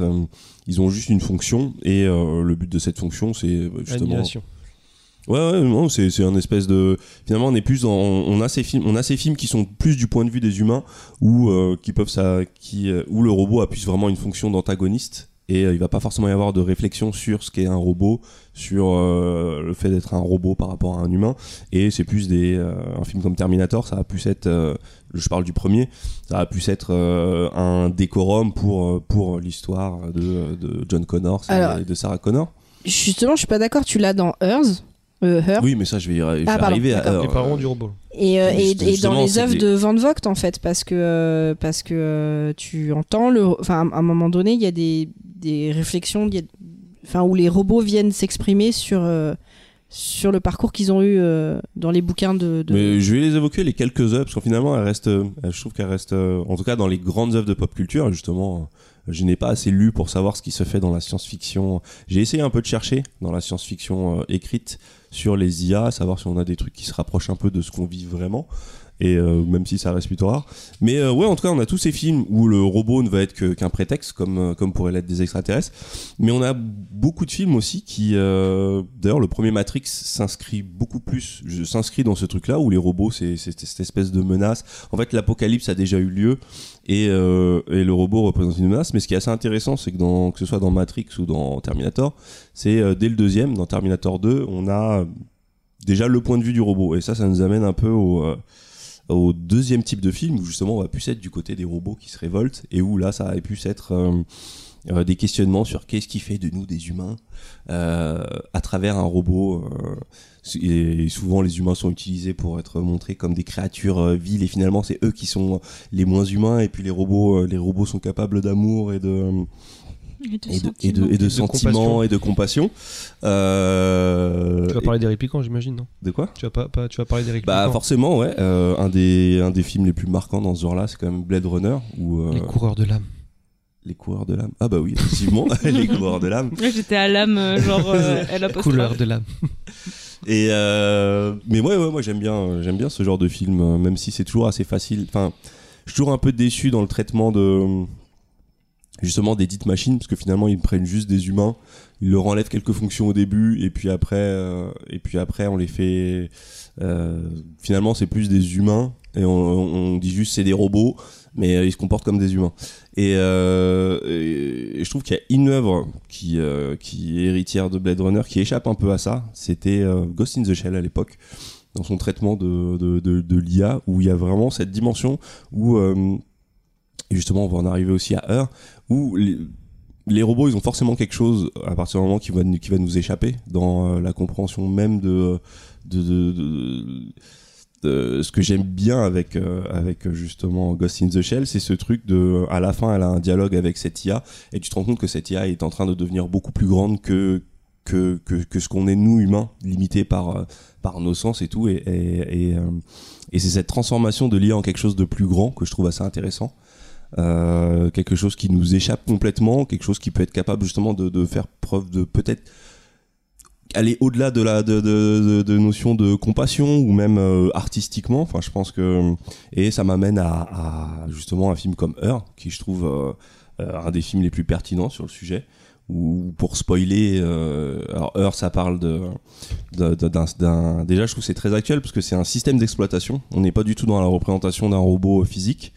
On est beaucoup plus dans ce qu'on vit actuellement. C'est un chat GPT, quoi. Ouais, c'est surtout qu'il n'y a pas justement un site de rencontre ou un truc comme ça qui là actuellement, il me semble avoir entendu cette info. Actuellement, tu peux avoir des chatbots. Ils ont fait un chat GPT comme Her ? Ouais, en gros, tu peux avoir une petite amie virtuelle, et en fait, ou un petit ami virtuel, et c'est une IA, en fait. Et du coup, elle s'adapte à tout ce que t'aimerais avoir de ton crush, quoi. Paye si tu veux des fonctions en plus, à ce qu'on m'a dit. C'est-à-dire que si tu veux aller plus loin avec cette IA, genre tu veux avoir des conversations plus olé-olé. Ah, tu dois débloquer... Tu payes avec cette IA, parce que si tu vas trop loin avec cette IA qui est censée être gratuite au début... on n'est pas encore censé parler de ça, etc. Si tu payes, dis ah d'accord, tu veux que je te pépon, vas-y je te pépon. Non mais en fait il y avait un reportage qui était passé là-dessus. En fait le truc est bien, parce qu'en fait au bout d'un moment je pense que c'est, enfin je sais pas si c'est naturel, mais je pense qu'au bout d'un moment quoi, si tu t'attaches à cette IA, je pense qu'il y a peut-être un truc dans ton cerveau qui dit bah je vais aller plus loin, je vais lui demander je sais pas moi des messages érotiques ou n'importe quoi, bah là faut payer, et là jackpot. Le mec c'est un génie celui qui a fait ça, je pense. Il a refait Her, quoi. Ah, je te jure. Non mais de toute façon il est forcément y arrivé en fait. Moi ce que je trouve assez cool, c'est que finalement on s'est souvent pris la tête en imaginant les IA sur se dire c'est une question de puissance de calcul, de réflexion, de trucs. Et finalement le gros déblocage qu'on a depuis des années, c'est juste sur la compréhension du langage. à partir du moment où les IA étaient capables d'interpréter, de comprendre du langage, ça a débloqué tellement de choses, et que c'était pas une question d'être de plus en plus intelligent, un truc comme ça, c'est juste... Maintenant, les machines arrivent à comprendre ce qu'on dit, moi, je pense et que... peuvent nous parler en nous faisant croire qu'elles sont humaines, et... Si on avait vraiment voulu faire un film réaliste, de science-fiction réaliste, avec des antagonistes électroniques ou robotiques, on n'aurait rien trouvé de mieux que les imprimantes. Non mais sérieusement, tu remplaces les Terminator par des imprimantes, mais le monde part en vrille, les enfants, vous vous rendez pas compte, c'est le pire antagoniste qu'on peut trouver. Version 3, mais quoi. Je suis désolé, mais Terminator 2, tu mets les imprimantes, je suis désolé, ça fait tout de suite plus réaliste. Mais c'est très décousu ce que je fais parce que c'est pas préparé malheureusement. Non mais c'est bien, c'est du débat quoi. Et le sujet méritait un peu mieux que ça. Mais ouais, je trouve quand même qu'il y a un manquement et que c'est un peu dommage qu'on tourne un peu en rond, on va dire dans les grandes œuvres dès qu'on parle de robots. Parce que on est sur des, on reste souvent sur des problématiques d'armes nucléaires, de robots, de Boston Dynamics. Ah, ils vont prendre notre place. Et les gens se focalisent encore sur ces peurs-là, alors qu'il y a d'autres peurs à avoir finalement. Enfin, il y a pas forcément besoin d'avoir peur, mais il y a d'autres questionnements à se poser. Et même si ces œuvres sont pas là pour nous préparer, la science-fiction, elle s'inspire souvent du monde, comme je l'ai dit, ils se servent souvent des robots pour parler d'autres choses que les robots, comme les zombies. Comme les zombies, exactement. Mais les rares fois où ils essaient de parler des robots, je trouve ça un peu... Il y a AI aussi dans ce sens-là. Où AI fait partie des œuvres qui en parlent le mieux aussi, pareil, où à la fin... En fait, c'est toutes les œuvres qui... Parce que c'est inéluctable, c'est... Il y a un moment où on est et c'est déjà le cas, on comprendra plus vraiment. On peut pas comprendre... quelque chose qui est capable de tout savoir, de communiquer avec tout le monde en même temps. C'est quelque chose qui était très très bien exprimé dans Her, où finalement les IA décident de partir à la fin. Là on n'a pas des IA, on n'est pas encore dans ces vraies problématiques, puisque nos IA sont juste des machines à parler. C'est-à-dire que à partir du simple fait d'avoir des machines à parler, on se retrouve déjà à avoir des vrais questionnement, et finalement les robots ils sont pas là pour nous tirer dessus avec des missiles nucléaires, ils sont là pour nous voler nos boulots, et la science-fiction nous a pas tant préparé à ça en fait. Mais quoique dans Detroit ils en parlaient, mais dis mais j'ai vu une vidéo aujourd'hui passer sur une étude où ils avaient fait tester vous savez dans les trucs de téléconsultation, un groupe de gens qui est vu par des vrais médecins et un groupe de gens qui est vu par une IA et un troisième groupe qui est vu par un IA mélangé avec des médecins. Et en fait, sur tous les sujets, l'IA est meilleure. Le diagnostic, même l'empathie. C'est ça qui est dingue, quoi. C'est-à-dire que les gens qui répondent, parce que c'est en aveugle, ils savent pas qu'ils ont une IA en face. C'est des robots qui sont programmés pour nous parler tel qu'on aimerait bien qu'on nous parle. Mais du coup, ils ont plus d'empathie qu'un vrai médecin. C'est fou quand même. Et au niveau du diagnostic, et en plus, ils ont vu que quand l'IA est avec un humain, elle se plante plus parce qu'elle est induite en erreur par le médecin. C'est fou ça quand même. Il y a même des IA qui ont réussi à améliorer certains soins ou carrément inventer des aides pour c'est logique, de toute façon il y a des trucs sur lesquels on peut pas lutter, et même des trucs sur lesquels on pensait le problème se poserait pas, et finalement là on est en PLS. Moi je suis là je vais parler de tout ce qui est mid-journée et génération d'images. C'est la détresse totale chez les artistes, et à juste titre. Enfin moi, mon avis est un peu plus nuancé, c'est-à-dire que vous le savez, j'utilise des IA, je suis passionné par ça, je trouve que c'est un outil de ouf, et je trouve que pour certains ça va être une opportunité de malade de faire progresser, son propre art. Mais le problème c'est les gens qui décident ne voient pas ça comme un outil, mais voient ça comme des nouveaux travailleurs. Ah oui. Et c'est assez intéressant de voir justement la grève des scénaristes qu'il y a pu y avoir, les questionnements que ça soulève, parce que dernièrement dans le jeu vidéo, là, on nous ont présenté au CES de Las Vegas un truc qui permet de dialoguer avec des NPC, des PNJ. De Nvidia, non ? Ouais, de Nvidia. Et d'un côté, ça gueule, et je peux comprendre sur le côté, ouais, mais attendez, c'est pas des acteurs qui parlent, c'est des IA, mais en fait, ça résout tellement de problèmes sur le fait d'avoir une ville peuplée de NPC qui ne te disent pas toutes les trois mêmes phrases, je me suis fait tirer dans le genou, oh qu'est-ce que vous faites là et tout. Oui, donc, c'est adaptatif. Ouais, je pense que c'est quelque chose qui est ça va dans le sens du progrès en même temps, ça va dans le sens du progrès, mais il va falloir évitera les quelques heures de crunch. Ouais, voilà, pour beaucoup de taf finalement c'est... Oui mais en fait le problème c'est pas l'IA quand tu dis ça, le problème c'est... C'est le capitaliste en fait. Non mais en fait le problème c'est ceux qui... Parce qu'on pourrait utiliser tout ça pour vivre tous mieux et en fait on t'en utilise toujours pour qu'il y en ait quelques-uns qui se placent au-dessus des autres et qui exploitent les autres. Ça n'a pas de rapport avec l'IA. Beaucoup de solutions je pense. Bah oui mais ça n'a pas de rapport avec l'IA, ça a rapport avec... Le problème c'est on détourne toujours le vrai problème au lieu de faire la révolution contre le bon truc quoi.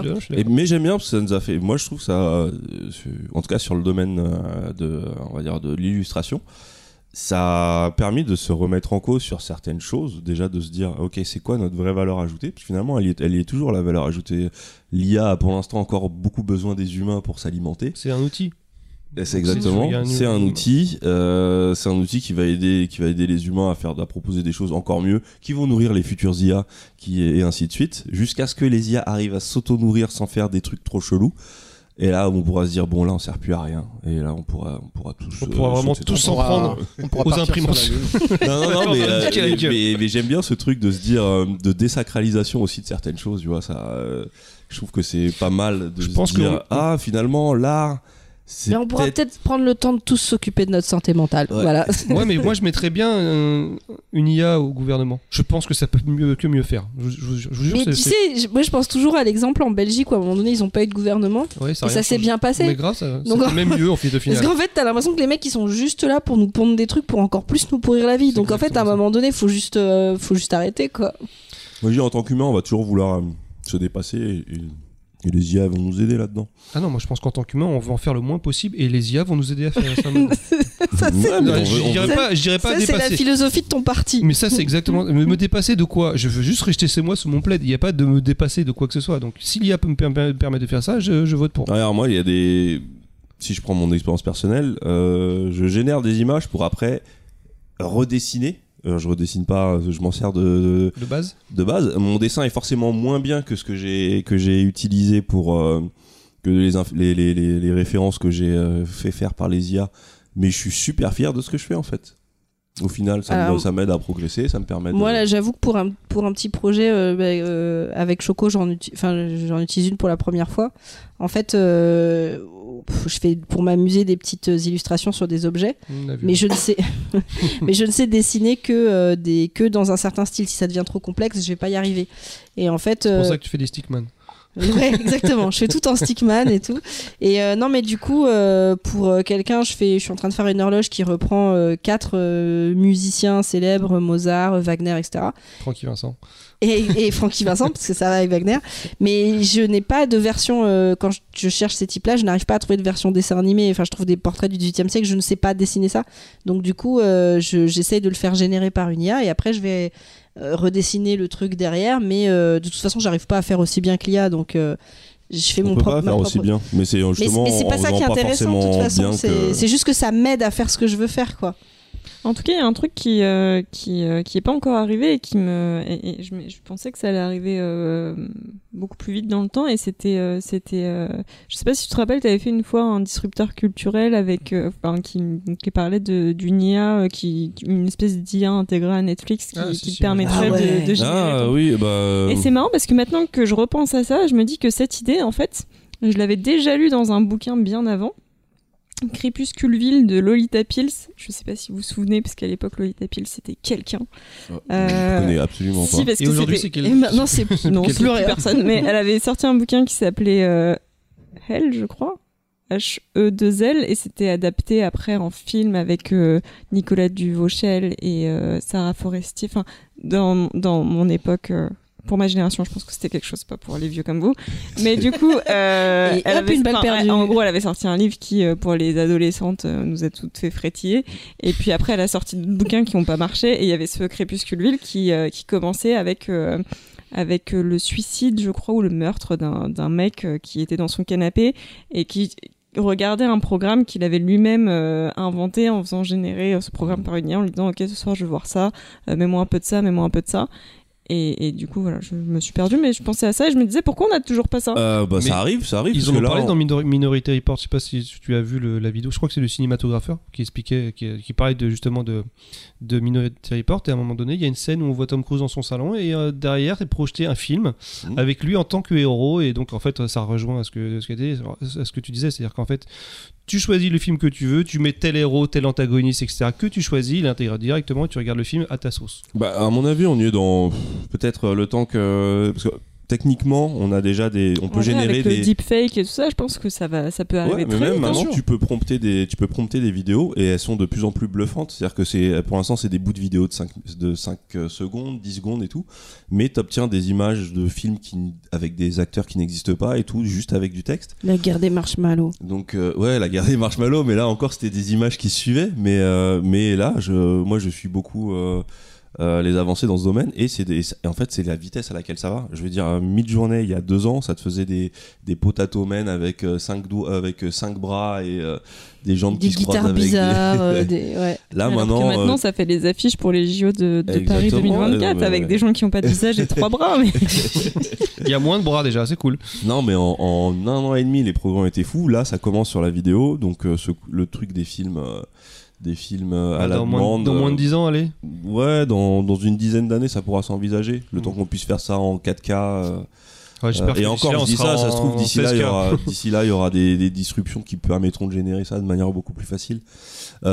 Après, est-ce que ça va marcher pour autant ? Je sais pas, parce que, à mon avis, remarque, non. En fait, est-ce qu'on aime avoir ce qu'on veut ? Tu risques quand même de tourner en rond à un moment donné. Ouais, en fait, c'est ça le problème. Est-ce qu'on aime avoir ce qu'on veut ? Mais c'est ce qui va faire net, je pense, un nouveau cinéma. L'ennui, on le voit déjà. En fait, le problème, c'est que les plateformes marchent déjà comme s'il y avait des IA qui créaient tout. Netflix, la majorité des contenus, tu sens que ça a été c'est parce qu'il y a un algorithme derrière et qu'on essaie de faciliter les trucs. Et t'as déjà l'impression d'avoir des trucs qui sont écrits par IA et ce qui ressort finalement, c'est les œuvres qui vont un peu plus au-delà. Et je me dis, dans cette ère des IA où tout sera généré, ce qui va marcher, ça va être le fait main, c'est l'artisanal. Ce qui va sortir du lot. L'imperfection. Et l'artisanal coûtera plus. En fait, ce sera le cinéma de luxe parce que l'artisanal, ça coûte cher à produire par rapport à taper du texte. Réussir à réunir des vrais acteurs, un vrai scénario, ça coûtera plus cher, donc ce sera l'apanage de gens qui ont de l'argent. Donc l'artisanat, le luxe, ça va être un cinéma de luxe, un cinéma fait main.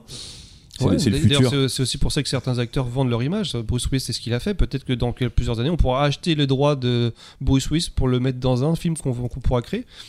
Pourquoi pas ? On verra. Mais il y a une œuvre, tu vas le pirater.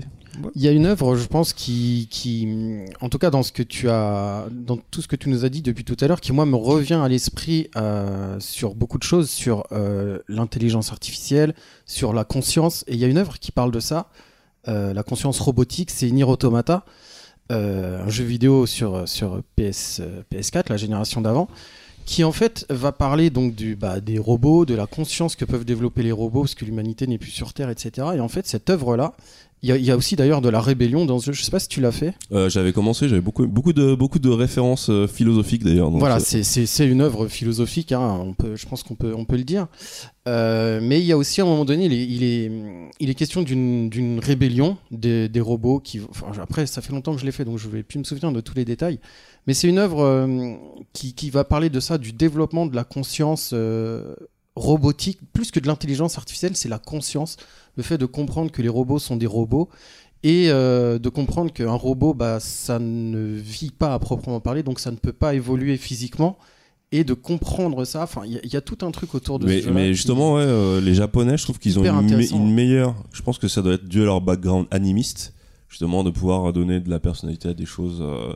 que ce soit des concepts ou des objets, qui fait qu'ils, je sais pas, ils abordent le sujet de, comme je disais tout à l'heure aussi dans Ghost in the Shell, je trouve que ça traite, il y a cette espèce de truc de t'as l'impression d'avoir affaire à pas un humain bis, pas une copie d'humain, mais à une nouvelle espèce qui nous est supérieure et qui est différente et je trouve ça fascinant et c'est un aspect que je vois un peu plus développé ça. Tu vas le retrouver dans des vieilles œuvres ou pas forcément vieilles mais dans des œuvres de science-fiction où Oui, parle-nous de ce Van Vogt. Qui a fait Fondation.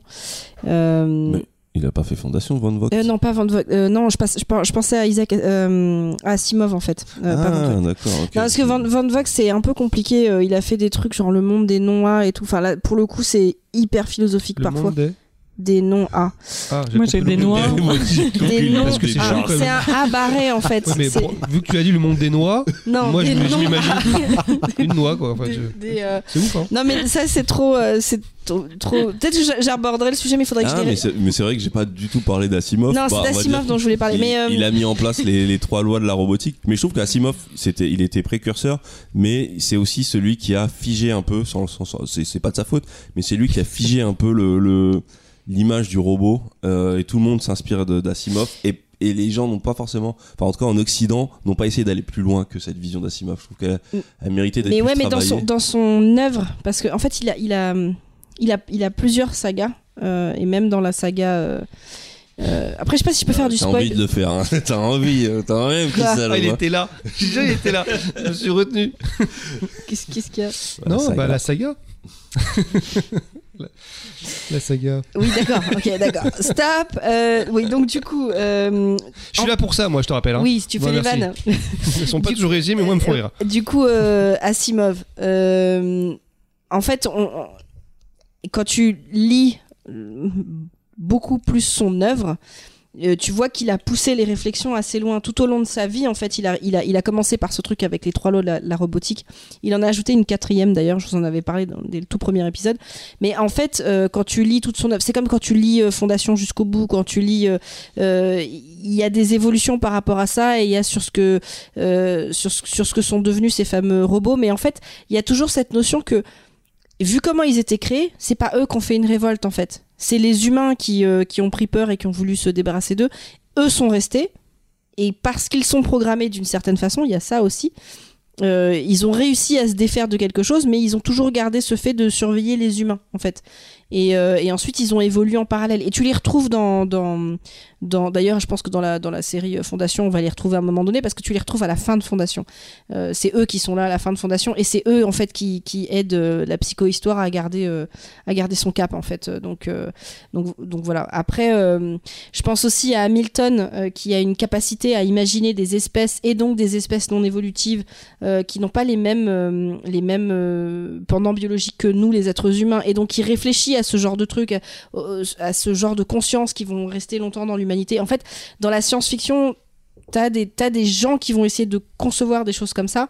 Il y a le concept de Grey Goo que j'aime bien. C'est des robots, mais c'est souvent des nanomachines qui sont capables de tout bouffer. Qui deviennent des dévoreurs de monde. Des longueuliers. Ouais, et c'est vraiment un truc qui avait été étudié comme un cas. Bon, la plupart des gens ont évalué que pour l'instant c'était technologiquement pas possible, mais ce truc d'avoir cette matière grise faite de nanomachines qui pourrait se mettre à s'auto-répliquer et tout dévorer. Et je crois que c'est la base du scénario de Horizon, sur le fait que l'humanité a été rebootée.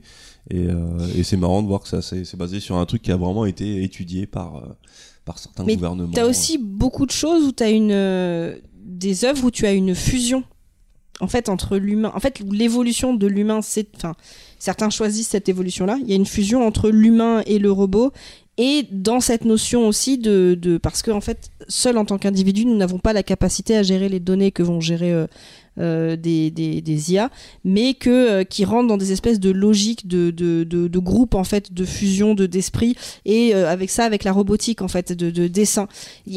Hamilton fait ça très bien, où souvent il fait des œuvres où l'espèce humaine se divise en deux parties. T'en as une qui est dans cette espèce de truc d'esprit groupe où en fait beaucoup se mettent ensemble, et d'ailleurs souvent j'aime beaucoup cet esprit où par rapport à la partie maladie mentale, il y a quand même pas mal de choses qui guérissent comme ça, en virant les frontières. Alors, ce qui est très marrant, c'est quand tu parles de ce genre de sujet avec certaines personnes, la première chose qu'ils vont se dire, c'est « Oui, mais il y a quelqu'un qui va essayer de prendre ça, de le manipuler pour tourner le cerveau de quelqu'un d'autre. » Alors qu'en fait, dans la manière dont c'est pensé, c'est même pas possible, parce que tout le monde est mis sur un plan d'égalité. Et puis, t'as ceux qui vont rester... dans le côté individuel comme nous, et qui vont plutôt utiliser la machine comme pour se développer le corps, etc. Donc il y a aussi tout ça quoi, le fait que on devienne une espèce différente avec les robots, ou alors les robots sont peut-être vraiment nos remplaçants quoi. C'est C'est ce qu'il essaie de faire, le Musk, là, des puces Neuralink pour... ce qu'il a mis sur les cochons, là. Et la vraie question, c'est quand est-ce qu'on baisse des robots? Parce que c'est là que ça va faire de la thune. Je crois que ça existe déjà, non? Il n'y a pas des gens qui font des trucs... Est-ce que tu considères une vaginette comme un robot? Parce qu'il y a des vaginettes électriques, hein, ce qu'on m'a dit. Si commence à y avoir de l'intelligence artificielle qui se base sur ta chaleur, sur ton taux de gonflement... Non, mais tu peux très bien coller deux yeux sur ta vaginette et tout de suite, ça rend le côté un peu... Enfin bref. Non, je sais pas si tu peux considérer... À partir de... Est-ce qu'un bras mécanique, c'est un robot? Un robot, est-ce que ça a forcément une intelligence artificielle ou c'est juste qu'il répète une fonction, c'est plus ça? Oui, je pense quelque chose qui a été programmé. Voilà. Ouais. Ça rappelle la vidéo de Monsieur Poulpe quand il avait un bras programmé qui monte les fonctions. Bref, vous verrez la vidéo.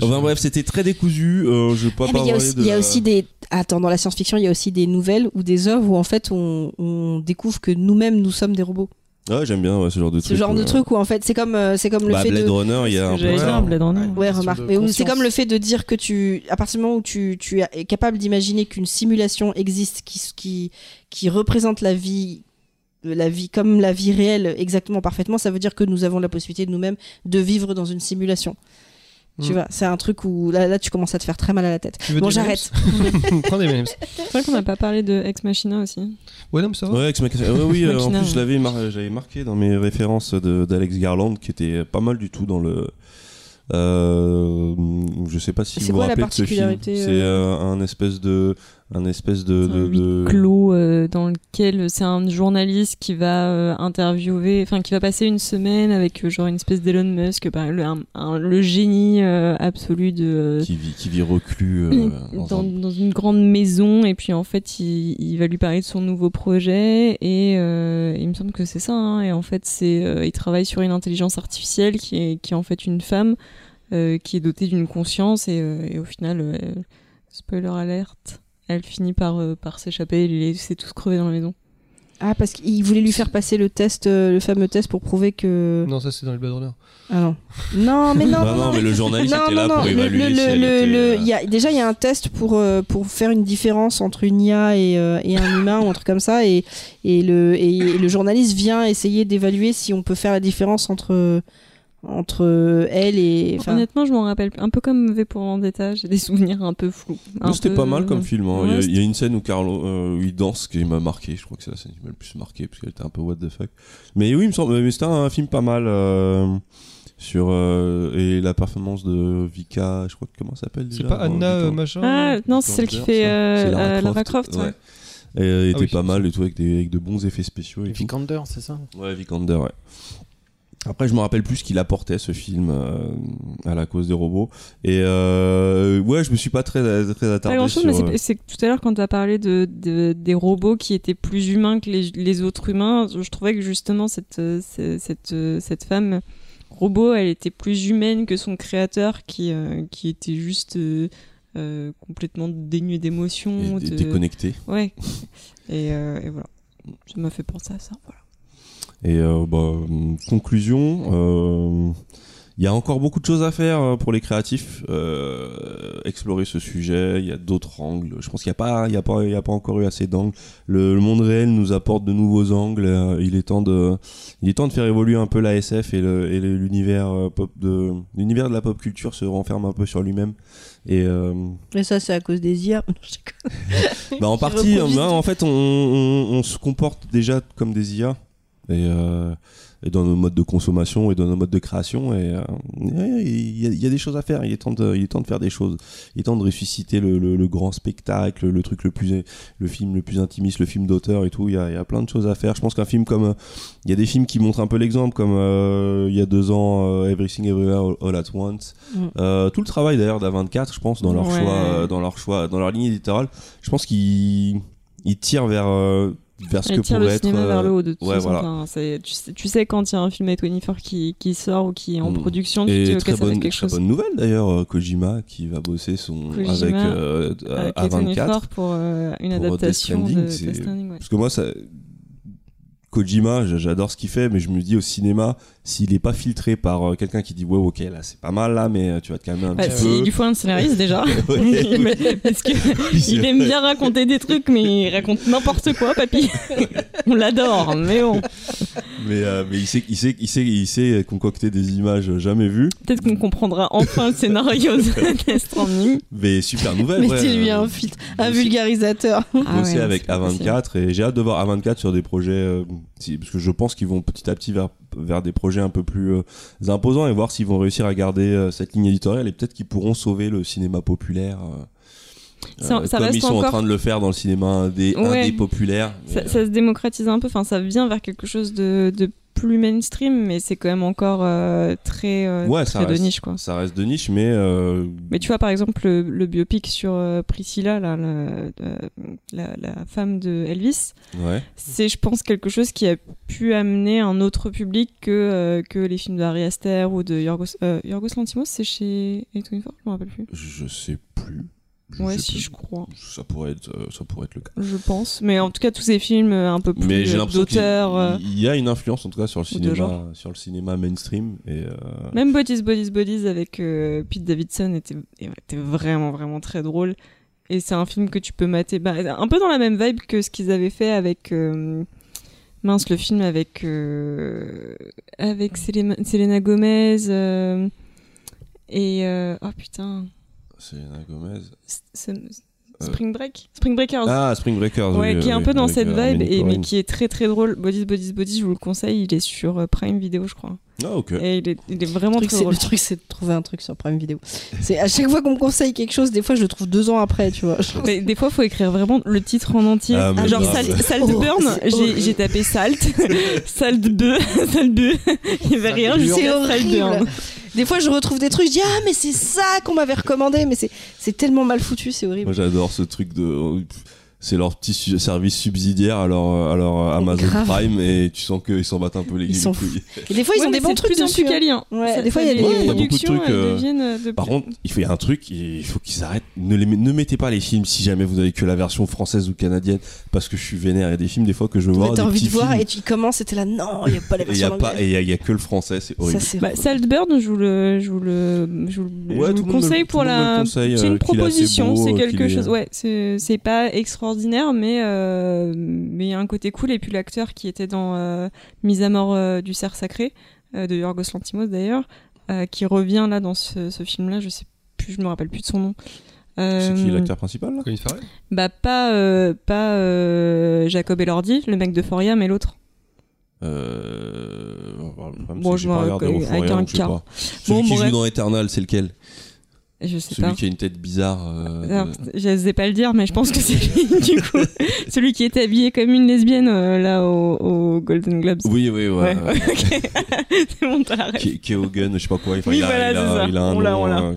Ça ne doit pas être bien prononcé, parce que je crois qu'il est irlandais. Donc, mais lui, il est cool. Ouais. Et le film, cool. Enfin bref, voilà, j'ai fini.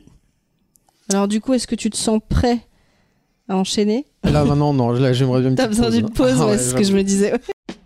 You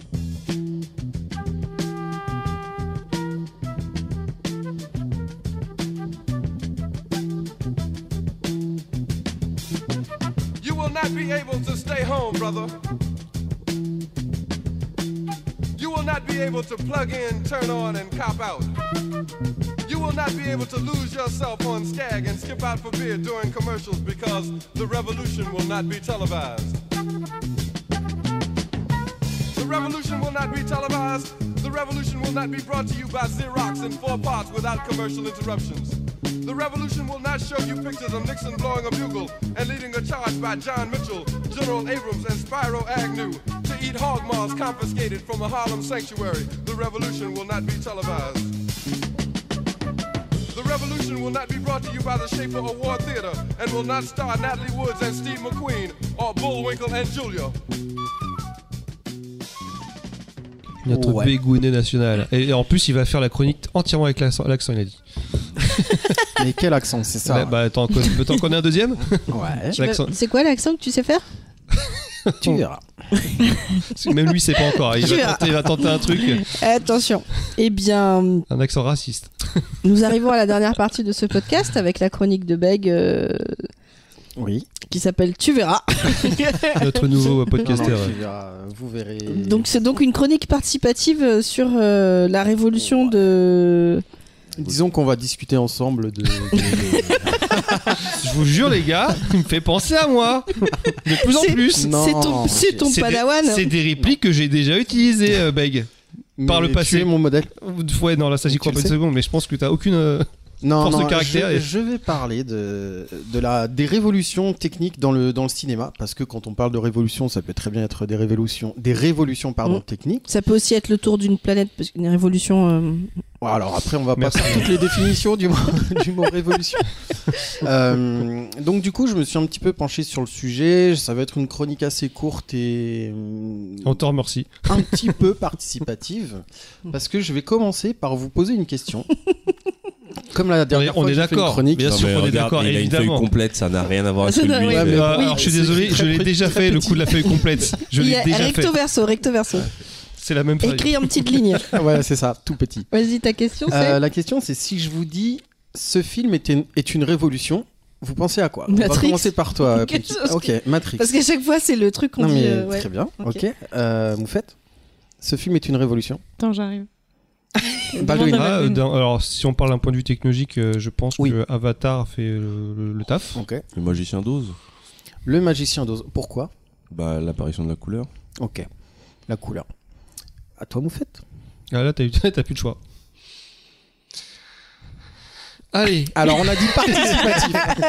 Donc, il faut participer. Non, mais comme ça, qu'est-ce qui devient instinctivement, vraiment, sans vraiment. Tout à l'heure, il y a un truc qui est venu, mais il est reparti. Je sais que c'est. T'as oublié. Ouais. Ok. Bon, bah c'est pas très grave en soi. Hein. On va. Ça sert à rien, je t'appelle. Oui, bah peut-être qu'on va le citer en échangeant tous ensemble. J'espère. Peut-être que comme ça te reviendra. J'ai fait un historique. On va rappeler quelles sont les grosses révolutions techniques dans le cinéma depuis la création du cinéma, sans faire un truc historique et scolaire et tout ça machin. Mais on va commencer dans l'ordre. La première révolution au cinéma, on peut considérer que c'est la parole. Oui, le cinéma parlé. Exact. On va pas faire de listing sur des exemples. Non, mais j'y étais, j'étais impressionnant à l'époque. Ça date des années 20. J'en profite pour recommander le film Babylone qui parle de la transition du muet au parlé. Voilà, donc. Le Babylone. Bordel que c'était. Ouais, parce qu'il a fallu adapter. Et en comédie musicale, t'as Singing in the Rain qui parle, qui est justement le thème de ça, de partir du moment où. Voilà. On a dû mettre la parole. Bon, on fait ta chronique là, je suis désolé. Non, mais c'est très bien, continuez. Non, ensuite on a la couleur, évidemment, ce qui a été la deuxième grosse évolution dans l'histoire du cinéma, et donc qui a amené un avant et un après pour le coup, parce qu'après, des films en noir et blanc deviennent un style. C'est un style à proprement parler, et il y en a de moins en moins, évidemment. Et ce qui est assez étonnant, c'est que la couleur, en fait, les gens trouvaient...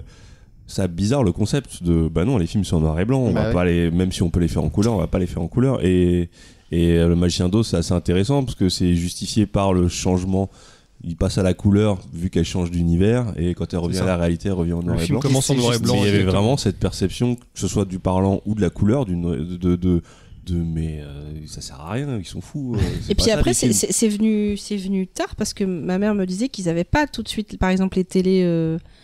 En couleur, et du coup pendant longtemps il y a toujours eu un décalage technologique entre le cinéma et la télévision, c'est toujours fait sur plusieurs années. Ensuite, qu'est-ce qu'on a eu ? Globalement, les trucages. Alors, dans les trucages, il y a beaucoup de sous-catégories de trucages, on va dire, et dans les premiers trucages qui ont existé au cinéma, moi, il y en a une en particulier qui m'a beaucoup marqué, c'est Charlie Chaplin, Les Temps modernes, avec la fameuse scène du roller, ouais. Voilà, au bord d'une rambarde qui donne sur le vide, ouais, enfin sur les étages du bas du grand magasin dans lequel il est en train de s'amuser. Et ça, c'était fait avec la technique de la peinture sur verre, qui était du map painting. Alors, je crois que c'est arrivé juste après ça. Il me semble. C'est pas tout à fait la même technique. C'est pas le je crois. Enfin bref, après on est dans le détail. Peindre sur une partie d'un élément, sur une vitre, et poser juste devant la caméra. Ouais, bah, c'est le mapping. Voilà. Donc ça, moi, c'était un truc qui m'avait... j'avais trouvé ça hyper ingénieux et je trouve ça encore aujourd'hui hyper bluffant d'avoir réussi à faire un truc aussi bien fait au final. C'est surtout que le même principe, même encore aujourd'hui, il est utilisé sur beaucoup d'œuvres, mais même sur des... alors, il y avait Metropolis de Fritz Lang qui l'utilisait, mais c'était beaucoup plus à l'époque, mais James Cameron l'a utilisé sur Terminator, je crois que c'était la fin du 1 d'ailleurs, il me semble.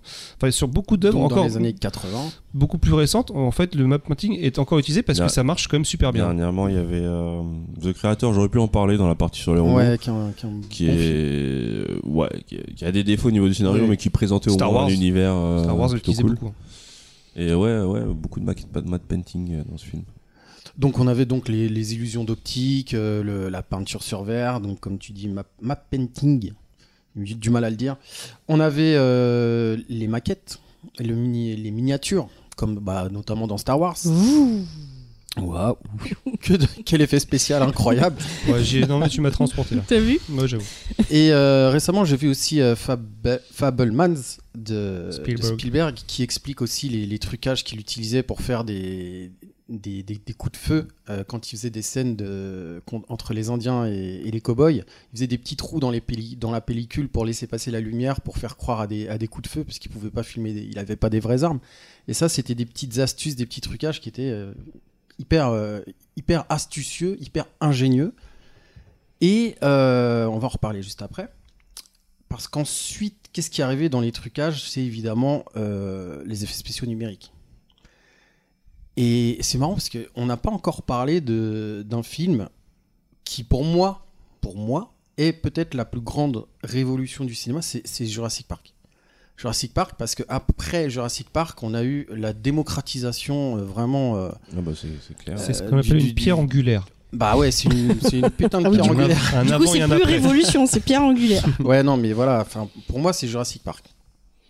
Parce que ce qu'il faut savoir, c'est qu'à la base, Spielberg, il voulait faire du stop motion. Exact. Pour ce film-là. Et il a donc demandé aux équipes qui ont créé les effets spéciaux s'il était possible de filmer avec des mouvements de caméra. Et ils leur ont dit, c'est bon, tu peux y aller, on va s'adapter, il n'y a pas de problème. Et c'est pour ça qu'il est passé aux effets numériques. Sinon, il ne l'aurait pas fait, il aurait fait le film. On en parle dans un hors-série sur Jurassic Park.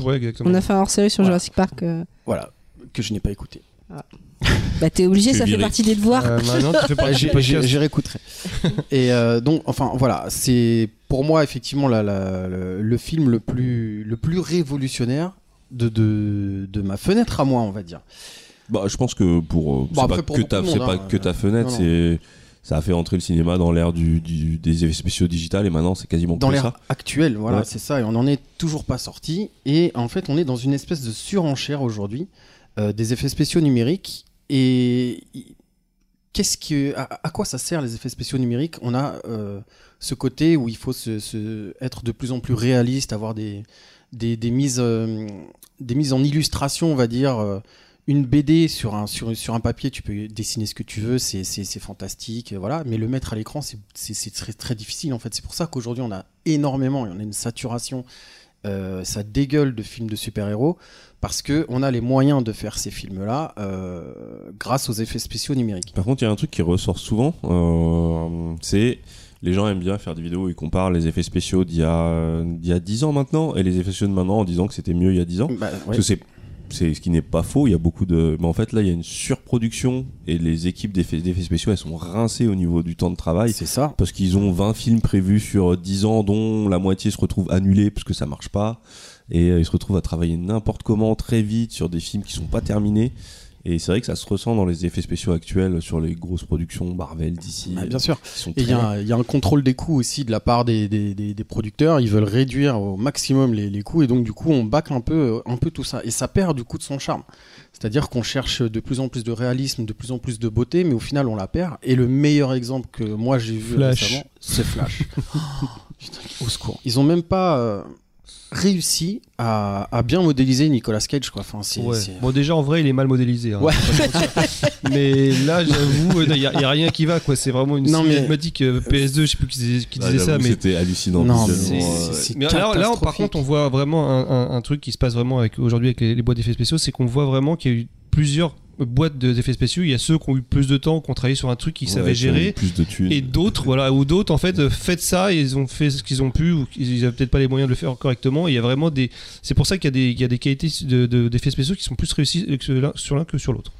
Et en fait, il y avait ce côté pour les spectateurs de se dire, avec les plus beaux effets numériques qu'on puisse avoir dans un film, de se dire waouh, l'effet waouh, le côté incroyable, c'est hyper réaliste, c'est beau, ça en fout plein la gueule. Et aujourd'hui, moi je trouve que ça a plutôt l'effet inverse, c'est-à-dire qu'on est tellement habitué, on est noyé sous les effets numériques dans tous les films qu'on regarde, dans toutes les grosses productions, que l'effet waouh n'existe quasiment plus en fait. Des fois on se dit oh, ils ont tourné dans une vraie forêt. Et ben voilà, et en fait on en arrive à l'inverse, à ça. Notamment sur certains films. Moi c'est l'effet waouh, je l'ai eu sur Interstellar de Christopher Nolan, parce que certains plans, enfin lui il peut éviter les effets spéciaux, mais notamment le vaisseau spatial filmé en gros plan dans l'espace, franchement c'est justement, moi je l'ai eu à ce moment-là, l'effet waouh. Et alors je sais plus qui a dit cette phrase. Nicolas Cage. Non, je crois pas, non. Il y a des bons films, il n'y a plus de bon cinéma, parce qu'en fait le cinéma c'est quand même. C'est je crois pas non plus.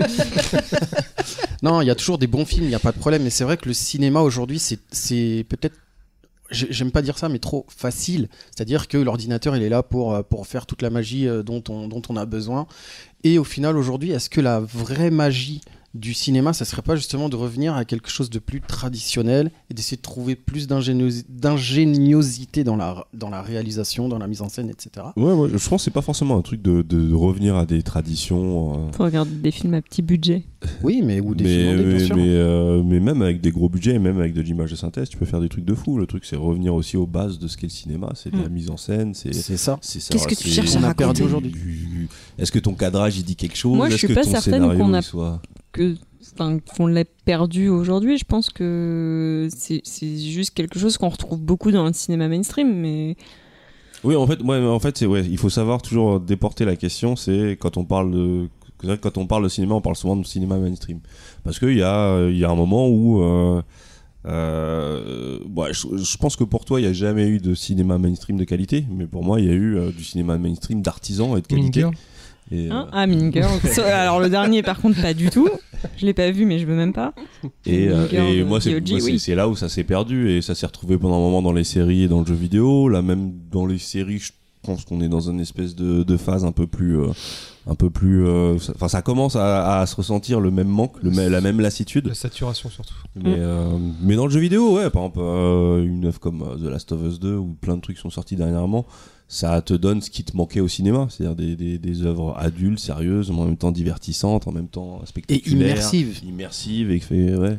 Moi je trouve que c'est ce qui manque au cinéma d'aujourd'hui, c'est le côté immersif, le côté justement on cherche plus de réalisme dans l'image, mais quoi de plus réaliste que de filmer la réalité justement, et c'est ça je trouve le paradoxe. Ouais, mais quand tu veux filmer autre chose que la réalité, tu peux le faire bien. Moi, qu'on aime ou pas, Avatar 2 il reste super impressionnant dans sa manière de... et pourtant c'est de l'effet spécial numérique et tout mais après enfin voilà, justement Avatar 2 fait partie aussi des nouvelles étapes de films, on va dire charnières dans les techniques utilisées au cinéma, en tout cas dans les révolutions technologiques, parce que c'était ça le débat de base. C'est-à-dire que il y a eu Avatar 1 et il y a Avatar 2 aussi quand même, parce que enfin voilà. Les deux sont des révolutions technologiques. Ouais, tout à fait. Mais est-ce que c'est pas aussi parce que dans les deux cas je dirais que le 2 c'est plus une évolution technologique. Ouais, je dirais que la vraie révolution c'est quand même sur le premier. Sur mais il y a quand même non mais au niveau technique, il a quand même fait développer des trucs, parce qu'en fait il y a une différence entre j'ai un nouveau joujou et je vais l'utiliser pour n'importe quoi, et j'ai besoin de ça pour montrer ce qui m'obsède. J'ai besoin de ça, je n'y arrive pas. Si je n'ai pas ça, je ne peux pas montrer ce qui m'obsède. Et dans le cas de James Cameron, c'est un mec qui a lui-même travaillé sur des technos. Il a créé, parce qu'il est obsédé. Il est obsédé par l'idée de montrer quelque chose. En fait, il a créé les outils dont il avait besoin qui n'existaient pas. En fait. Pour montrer ce qu'il avait envie de montrer. Mais quand tu regardes Cameron avec Terminator, enfin Terminator 2, le T-1000, c'est... Là, on en revient justement, surtout avec le 1, au truc que tu disais avec Spielberg, c'est les inventions, les petites choses qui font que c'est... Les trucs... Par exemple, l'ingéniosité. Je me souviens d'un documentaire qui parlait de Spielberg, qui filmait déjà des petits courts-métrages à l'âge de 12 ans avec le caméra de ses parents, et il filmait une scène du débarquement, des soldats qui couraient sur une plage, et en fait il avait une idée toute simple pour simuler des explosions. Sur, il avait zéro budget, on est d'accord, il avait juste une caméra et des potes qui couraient sur une plage. Pour supprimer des mines ou des explosions sur la plage, en fait, il faisait marcher ses potes sur une petite planche qui était en bascule sur une motte de sable. Et chaque fois que le mec courait dessus, ça faisait sauter le sable, ça faisait une simulation d'explosion et le mec tombait en fait. Mais là, on en parle comme ça, je suis sûr que c'est bon, ça paraît bidon.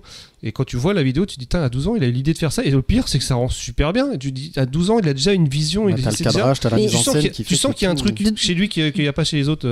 Arrête des Player One, non ? De toute façon, la bonne. Je me souviens plus pourquoi on l'invitait plus. Bah voilà. La bonne exploitation. Enfin, quand tu réfléchis à la bonne exploitation des effets spéciaux, c'est souvent des mecs qui vont. En gros, c'est toujours pourquoi tu fais ça. Moi, ce qui m'avait impressionné sur par exemple, Le Seigneur des Anneaux, c'est la multitude de types d'effets qu'il va utiliser pour arriver à son rendu. En fait, de tricks, de comment je fais pour arriver à rendre ce que je veux. Et si je dois utiliser du scotch, je vais utiliser du scotch. Mais en même temps, c'est pareil, c'est un type il est revenu en Nouvelle-Zélande, il a fait développer sa boîte d'effets spéciaux, et il l'a fait avant même Le Seigneur des Anneaux, puisqu'il l'avait fait pour Fantôme contre Fantôme. Donc c'est des mecs qui se sont dit, voilà, pour arriver à faire ce que je veux, je ne peux pas y arriver si je n'ai pas ça. Et donc, du coup, les révolutions, et c'est pas que pour moi dans la pop culture, ça l'est aussi dans les avancées scientifiques, c'est parce que derrière, tu as un but, quoi. Bah, ça montre, en fait, c'est un des problèmes, c'est que maintenant, dans le cinéma grand public, c'est plus des mecs comme ça qui décident, c'est des boards. C'est le board de Disney. C'est ça. Non, mais c'est ça, c'est le board de Disney qui dit il nous faut ça, qu'est-ce qui marche, il y a des démographiques, il y a des algorithmes, et surtout il y a des licences en fait, comme je le dis souvent, on a une marque et il faut qu'on la fasse vivre sur plusieurs trucs, et il n'y a plus cette question de trouver un auteur qui va essayer d'avoir une vision, d'avoir une vision et de voir de quel moyen il a besoin pour avoir cette vision. Pour regarder des films à 24. Ouais, mais quand tu veux voir des films avec des gros vaisseaux spatiaux qui se tapent dessus, il faut qu'à 24 ils montent aussi les budgets un jour. Non. Bah si, il faut arrêter de croire que le gros budget n'a pas le droit à la qualité. Non, bien sûr. Oh, c'est fort. On l'a bien sur certains jeux vidéo. Découvre sa voix. Oh, c'est moi qui parle. Non, je suis d'accord. Et quand tu dis que allez, vas-y. J'allais dire, quand tu dis que j'aime pas les films au mainstream, et en fait, j'allais dire oui, t'as raison. C'est pour ça que je me suis... Mais donc, tu l'as dit toi-même, t'as deux côtés sombres. Hein. T'as les films avec des suicides collectifs d'enfants que tu apprécies beaucoup, et puis t'as les films comme Mean Girl. Là, c'est le grand écart. C'est vrai que c'est... Non, mais oui. Et puis, mais ici... Tu pourrais mélanger les deux. Mais c'est juste que je suis pas le public pour des films de divertissement. Dans le jeu vidéo, des fois, t'es prise par des trucs qui sont dans cette teinte... Ou remarque, non, en fait. Si.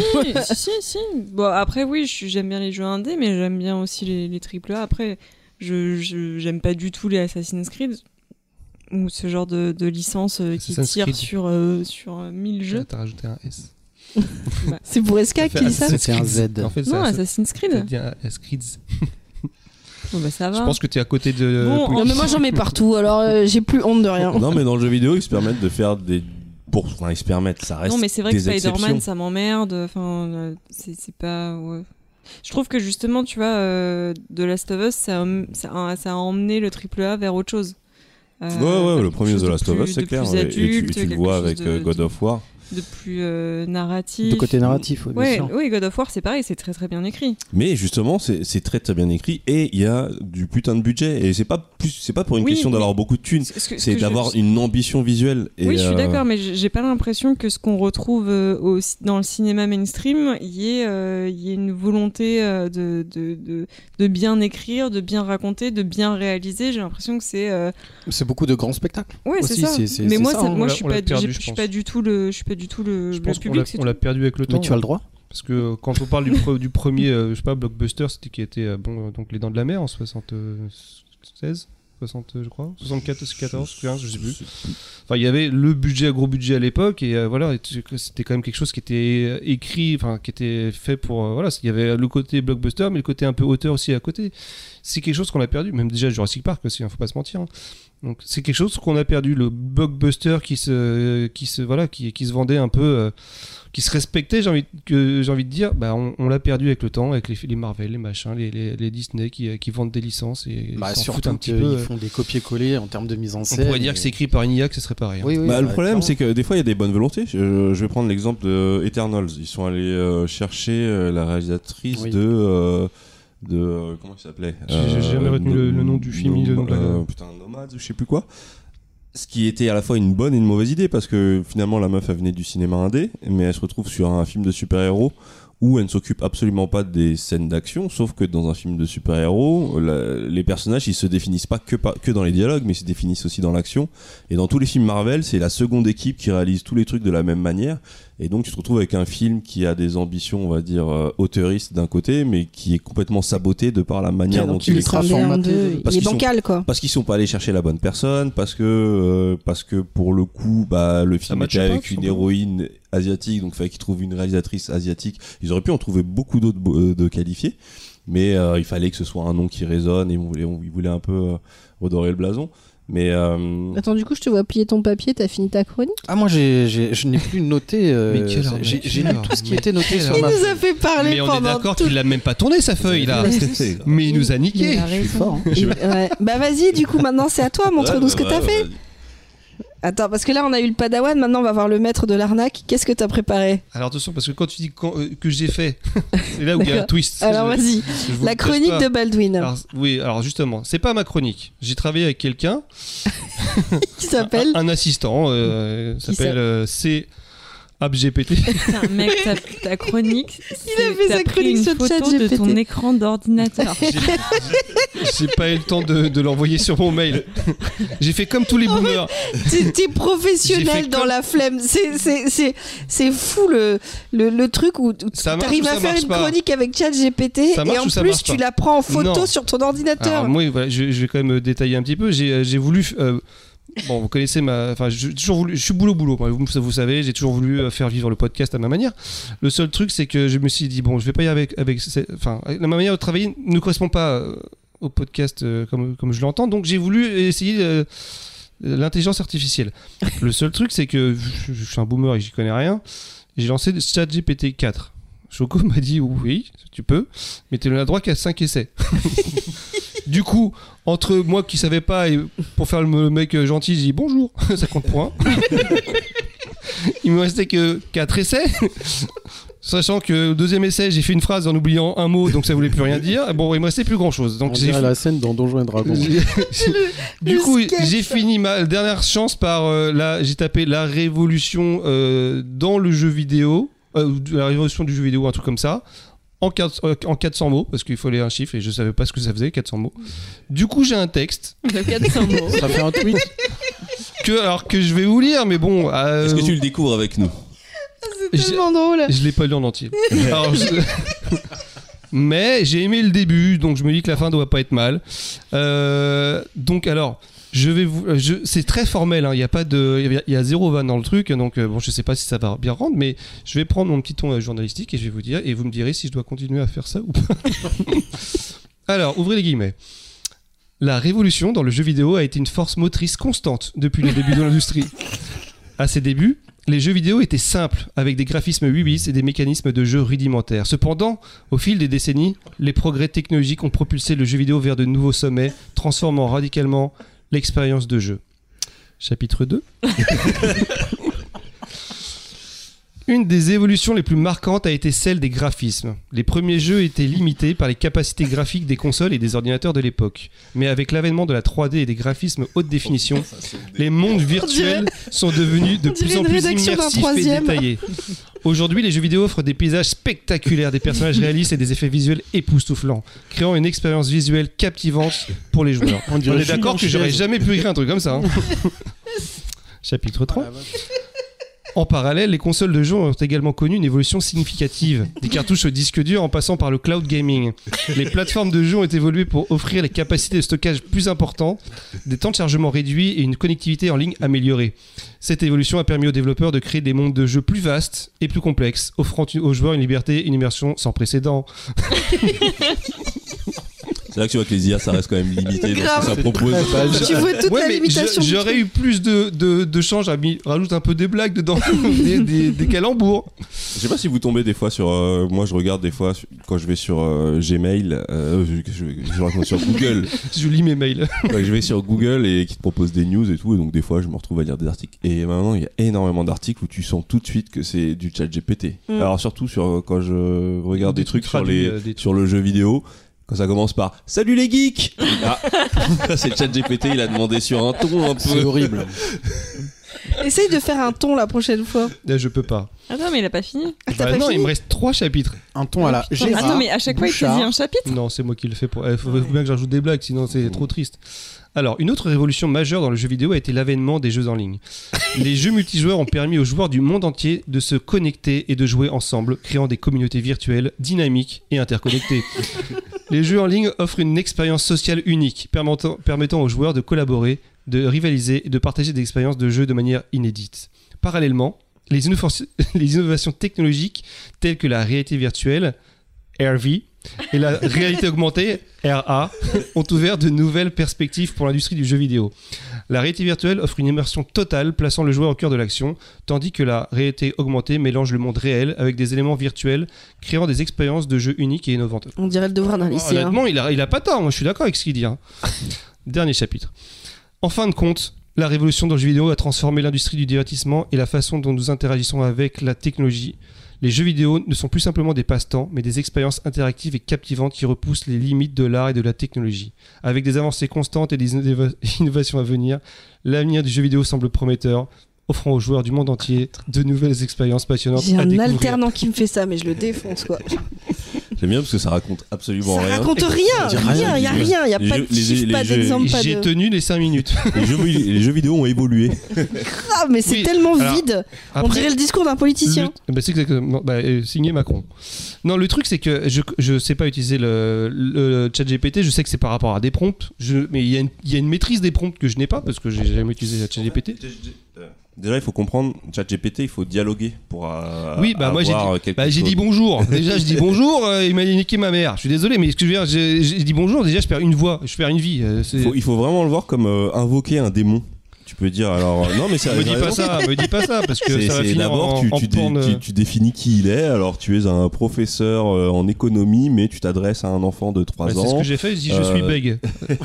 Écris-moi une chronique. Il te propose des trucs, tu le relances, tu dis pas mal mais un peu plus court, mais ça c'est quand t'as plusieurs trucs. Bon là tu m'as appris que ChatGPT 3.5 en fait c'est illimité, voilà, là je suis tombé sur le 4 et je savais pas. Donc le mois prochain je testerai. On verra bien.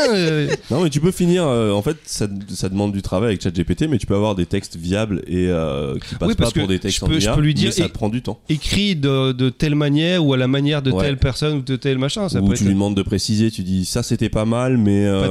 En fait, tu sais que t'es en train de lui donner un concept de nouvelle chronique de glandeur. Mais non, mais parce qu'il va devoir taffer pour que ce soit bien fait. Essaye, teste un truc et à chaque fois essaie de nous faire rire différemment. Mais on est d'accord que...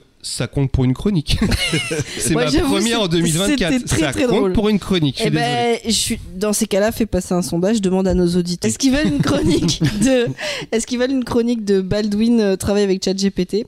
Alors attention, c'est pas les chroniques, c'est pas les auditeurs qui décident. Déjà d'une, c'est quand même mon podcast. J'ai la liberté de penser. On verra bien. J'ai la liberté de rien foutre. Voilà, mais. J'ai fait ma chronique de l'année. Le reste, c'est du bonus. Alors comme on arrive vers la fin. Est-ce que vous voulez que je vous lise les questions de nos auditeurs? Allez. J'en ai pas beaucoup. Donc, après celle de Iris Dessine sur Instagram, j'ai Iris la dev aux pieds nus. Rien à voir, c'est pas du tout la même personne. Ah non, je crois pas. Je crois que ce sont deux personnes différentes. Deux personnes complètement différentes. Mais je crois qu'elles sont siamoises. Mais elles doivent se connaître, à mon avis. Et qui dit. Oula. Elle fait.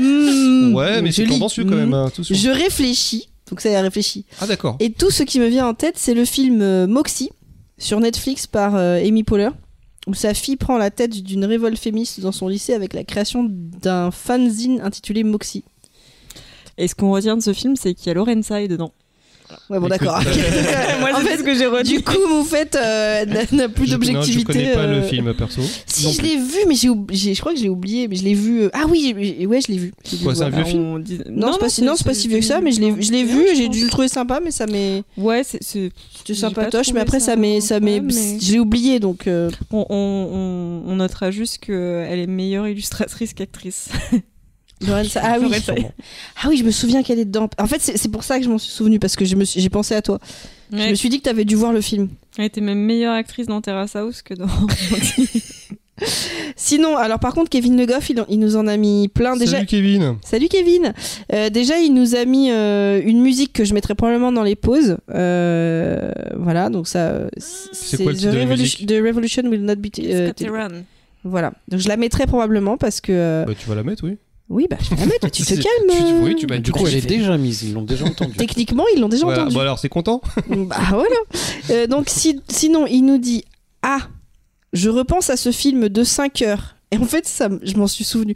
La Révolution française, Jean-François Balmer en Louis XVI, Jane Seymour en Marie-Antoinette, Cluzet en Camille Desmoulins, que beaucoup de collégiens des années 90 ont subi à la fin de l'année en histoire géo. D'accord que Jane Seymour, c'est Dr Queen, hein. Oui, mais moi je m'en souviens au collège, je sais plus si c'est collège ou lycée, ils nous mettaient ce film. En fait, quand ils faisaient le programme sur la Révolution française, ils nous mettaient ce film à l'école. Je m'en suis souvenu, j'avais complètement zappé. Bah, moi, l'anecdote, c'est que je me suis fait virer en fait. Quoi ? Ils ont mis le film et j'ai fait des blagues pas drôles. Mais dès le début, hein. C'est au bout de 3 minutes. Hein.